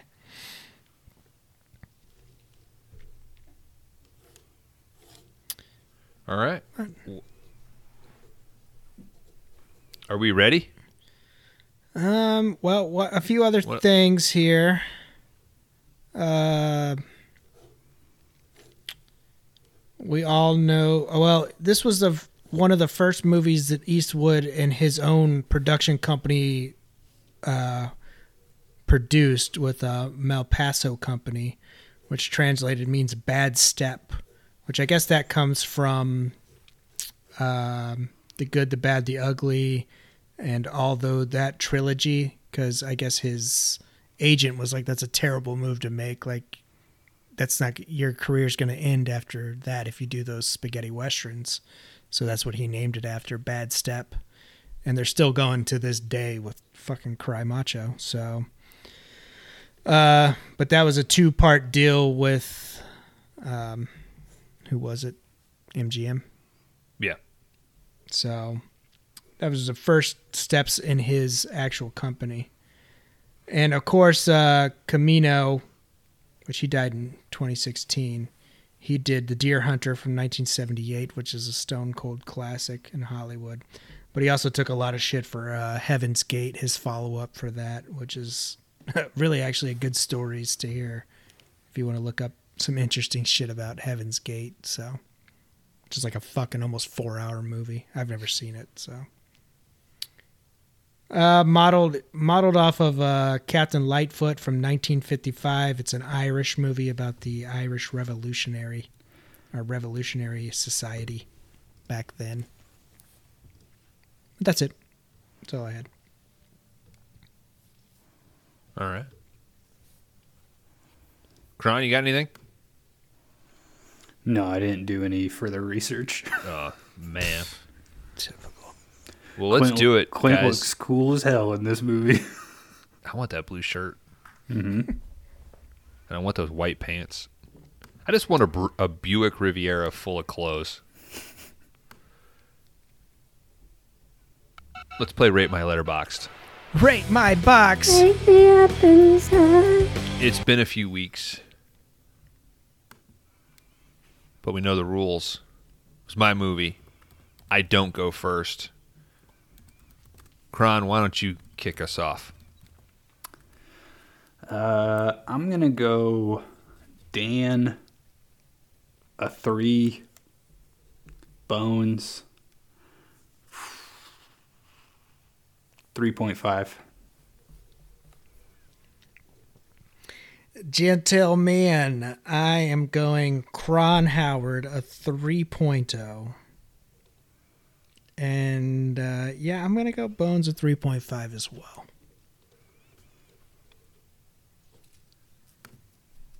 I'm going to give you both a three. Uh, I would be a three on this movie. Uh, I think it's good. I mean, especially like I was saying, a lot of '70s movies are real hit or miss to me. Um, I mean, I definitely think there's enough in this one that it's interesting. It's worth a watch. Um, it just, I guess, at the end of it, it feels like a little straight down the middle in a way. Like it didn't completely wow me in any way, but definitely did not disappoint. Um, I don't know. You get a lot of cool cars. You get good acting out of both Eastwood and Bridges, um, and then just a ton of great character actors that pop up for you know a scene or several scenes. So uh, definitely an enjoyable watch. I would recommend it, but I guess I'd still be at like a three on. I mean, three is not bad. It's just kind of you know didn't blow me away, but not disappointed. Uh, gentlemen, the Letterboxd user review for this film is a 3.6 at the time of this review. Um, it's a road movie. I enjoy road movies. Um, it's a movie of detail. I enjoy movies of detail. I like how they set up everything. It's got a good running jokes throughout. Uh, it's got some good acting. Jeff Bridges, of course. Clint there. Um, yeah, I'm a 3.0 as well. Uh, it does it does what it has to do. It might be a little long-winded, but you know, I I didn't mind that. But um, yeah, man, I liked it. I thought it was a good time. Probably the first 15 minutes, I was like, all right, I don't know how weird this is going to be for 74. So, but it actually played out. And like I said, I like the heist thing, how they kind of got jobs and went through all that stuff. So, 3.0 from me.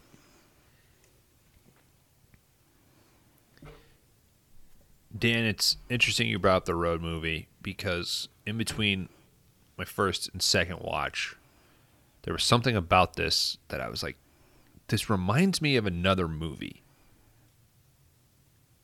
And I, this might sound weird. Fear and Loathing in Las Vegas.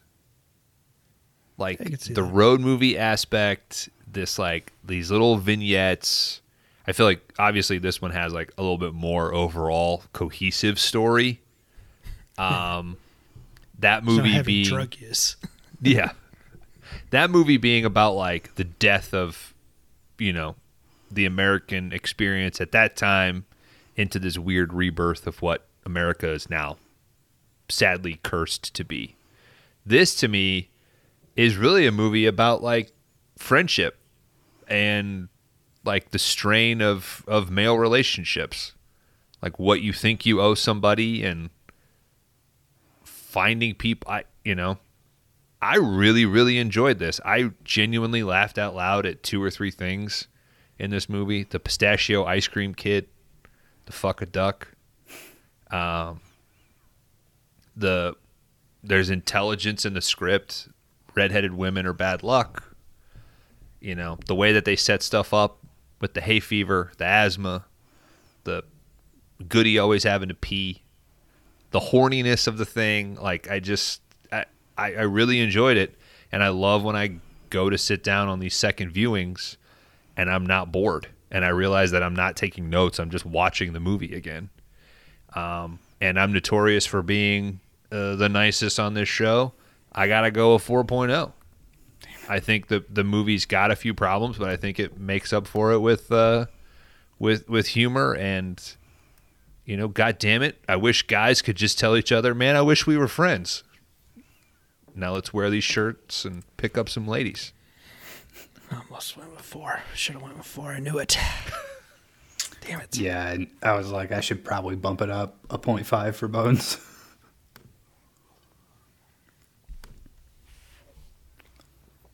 All right, guys. Uh, Thunderbolt and Lightfoot would have an average rating from us of 3.33. Uh, that would put it at number 17 on the big list. Right now, it would be right below Twice Dead at 16 and right above Death Wish 3 at 18. But it is tied with Twice Dead at a 3.33.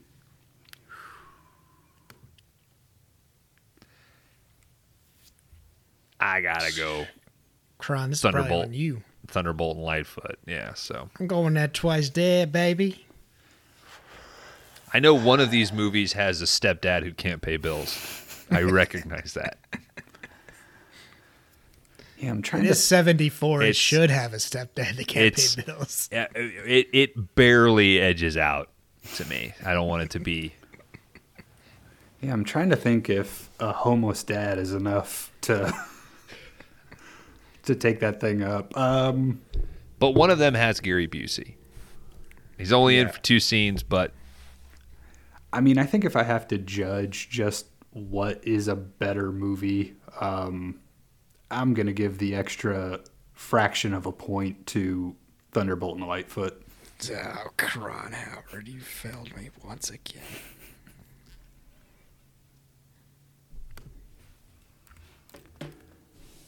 I mean, if the other movie was all homeless dad, we'd be having a different conversation here, but it just isn't. So uh, that would put this at a at a final place of uh, position 16, right below I the Jury at 15, right above Twice Dead at 17. all right. Right on. Well, I don't think we should delay. We got to move on. I will tell you, Kron, that uh, we start a new round of rate my letterbox, like our internal scorekeeping. I finished today with a two, and you guys tied with a one point five. So uh, these points are important, as we know. This helps us uh, determine our position in our rewind snake drafts. Um, but we learned in rewind four that it doesn't matter. I might go first, second, or third. I might drop a full fucking coin on something. So who knows? Thunderbolt and Lightfoot may not live at 16 for long, fellas. Only time will tell. time. Oh, It will All right. for at least the next eight weeks. So yeah. Nah.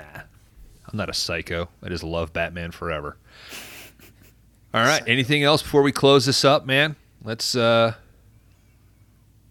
let's get out of here. We'll come back after the credits and uh one of you is revealing a pick for next week's episode. that would be Laundry Dan. Okay. That would be Thank me. you. I couldn't remember. I knew it was not me. All right. I got so many naked women in my brain, man. It's killing me. I got to get to that Playgore show. Yeah, Playgore. Playgore goes on right at midnight, and I don't want to miss the opening. No. All right, guys. Well, it was good to be back. Back in the proper flow. We're out of our holiday break. We're back to the grind, buddies. With that, crash and burn.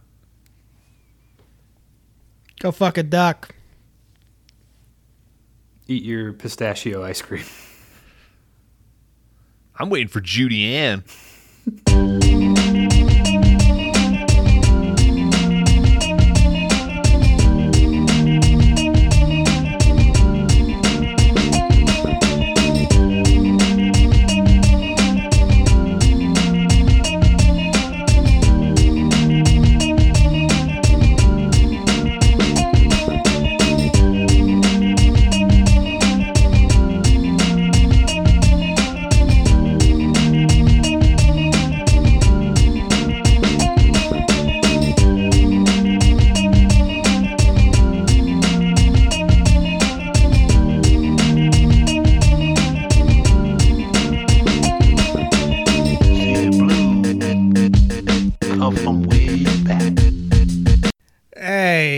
everybody, welcome back to Five Day Rentals. That was Thunderbolt and Lightfoot from 1974, directed by Michael Camino. Jamino. Cimino, whatever. It was streaming on Tubi and Prime if you want to catch that. Good flick. We liked it. Um, this is the After Shower Show, and I am here to release the second pick for the category of My Face on the $1 bill. Very wide open range of movies to choose from here. Dan, and I'm just yeah. curious how many how many movies did you go through before landing on a thing? I probably had browsed I don't know, 8 to 10 movies trying to You come know- up with something for this one. I think I had about four in the chamber that I could use for this. And I whittled it down to two. And I chose the one I'm about to expose because I think it would be a, just a little bit more entertaining for the viewer or the listener, whatever. So, and I'll save the other one for for next time around. The, the next category, the next, what is it, uh, 30 that we're going to do after we finish this first 30? It's going to get weird, I think, guys. I think it's going to get weird. But, um, yeah, for this, I went in to a film from 2021. So it is 2022. So this is in the past now. And uh, it's going to be directed by Patsy Ponsarohi, Ponsaroni. And it is a film that stars Tim Blake Nelson and Stephen Dorff. And the title of that movie is called Old Henry. And you can rent it. You have to rent it. It's not streaming anywhere, so sorry, gentlemen. But I think this really goes to what we need to do here. Uh, a few episodes back, when we did Sorcerer, Kron, I know, enjoyed the fact that these guys were just doing this for $10,000. And I think this is the exact same sum of money in this film as well. So, um, and I love Tim Blake Nelson. I think he's a very underrated actor who doesn't get a lot of credit. And hell, I love fucking Stephen Dorff as well. I think he doesn't get a lot of credit for what he does. So yeah, Old Henry is from 2021 and probably one of the more recent ones we've done. So uh there you go, gentlemen. You can't bury the past. if if any of the listeners out there are unaware of what we look like now i'm sure i come off as a um real puny looking guy stephen dorff along with kevin bacon um ethan hawke um who's that comedian you like what's his name kind of the southern guy. Um, he was on like uh, Road Rules. He's in that face grouping of of Dan. So us finally getting a Stephen Dorff movie, we got a we did a Kevin Bacon and it was pretty brutal. Theo So- Von. Theo Von, yes. there you go. Theo Von. I saw a picture of him recently and I was like, mullets. fucking Dan with a mullet. I can So. see that. but yeah, um, from what I hear, this is supposed to be pretty damn good. Uh, and I said, you know what? Like, fuck it, let's try it out. I, I wanted to watch it, and I said, what a what a perfect opportunity. That's Uh, all that my other pick was, eh, I don't know. We'll we'll get to that. But yeah, uh, old Henry like said spending some money this week, gentlemen. Uh, you can afford it. You just got your Christmas bonuses. We got to come up with like a one per category rule. We haven't paid in a I can't- long time. I can't be dropping money every time. My problem with the rental is that you get that 48 hour period. That's the bummer. I will be spending. Yeah, probably. I'll rent it twice. I'm sure. Well, then you should that- just buy it. Eh.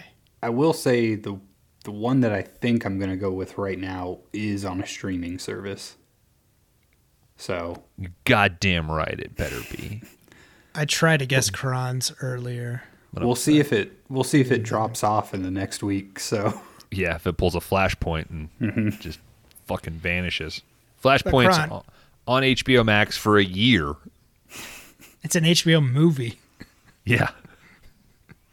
And now it lives on Showtime or something. So Yeah. What the fuck? Kron, did you know what movie I was talking about whenever I texted you that date? No, I didn't even I didn't even go do any research. I just wanted to make sure you weren't picking something in the 70s. Nah, man, 2021, dudes. So when you said that, I was like, "All right, we're we're good to go."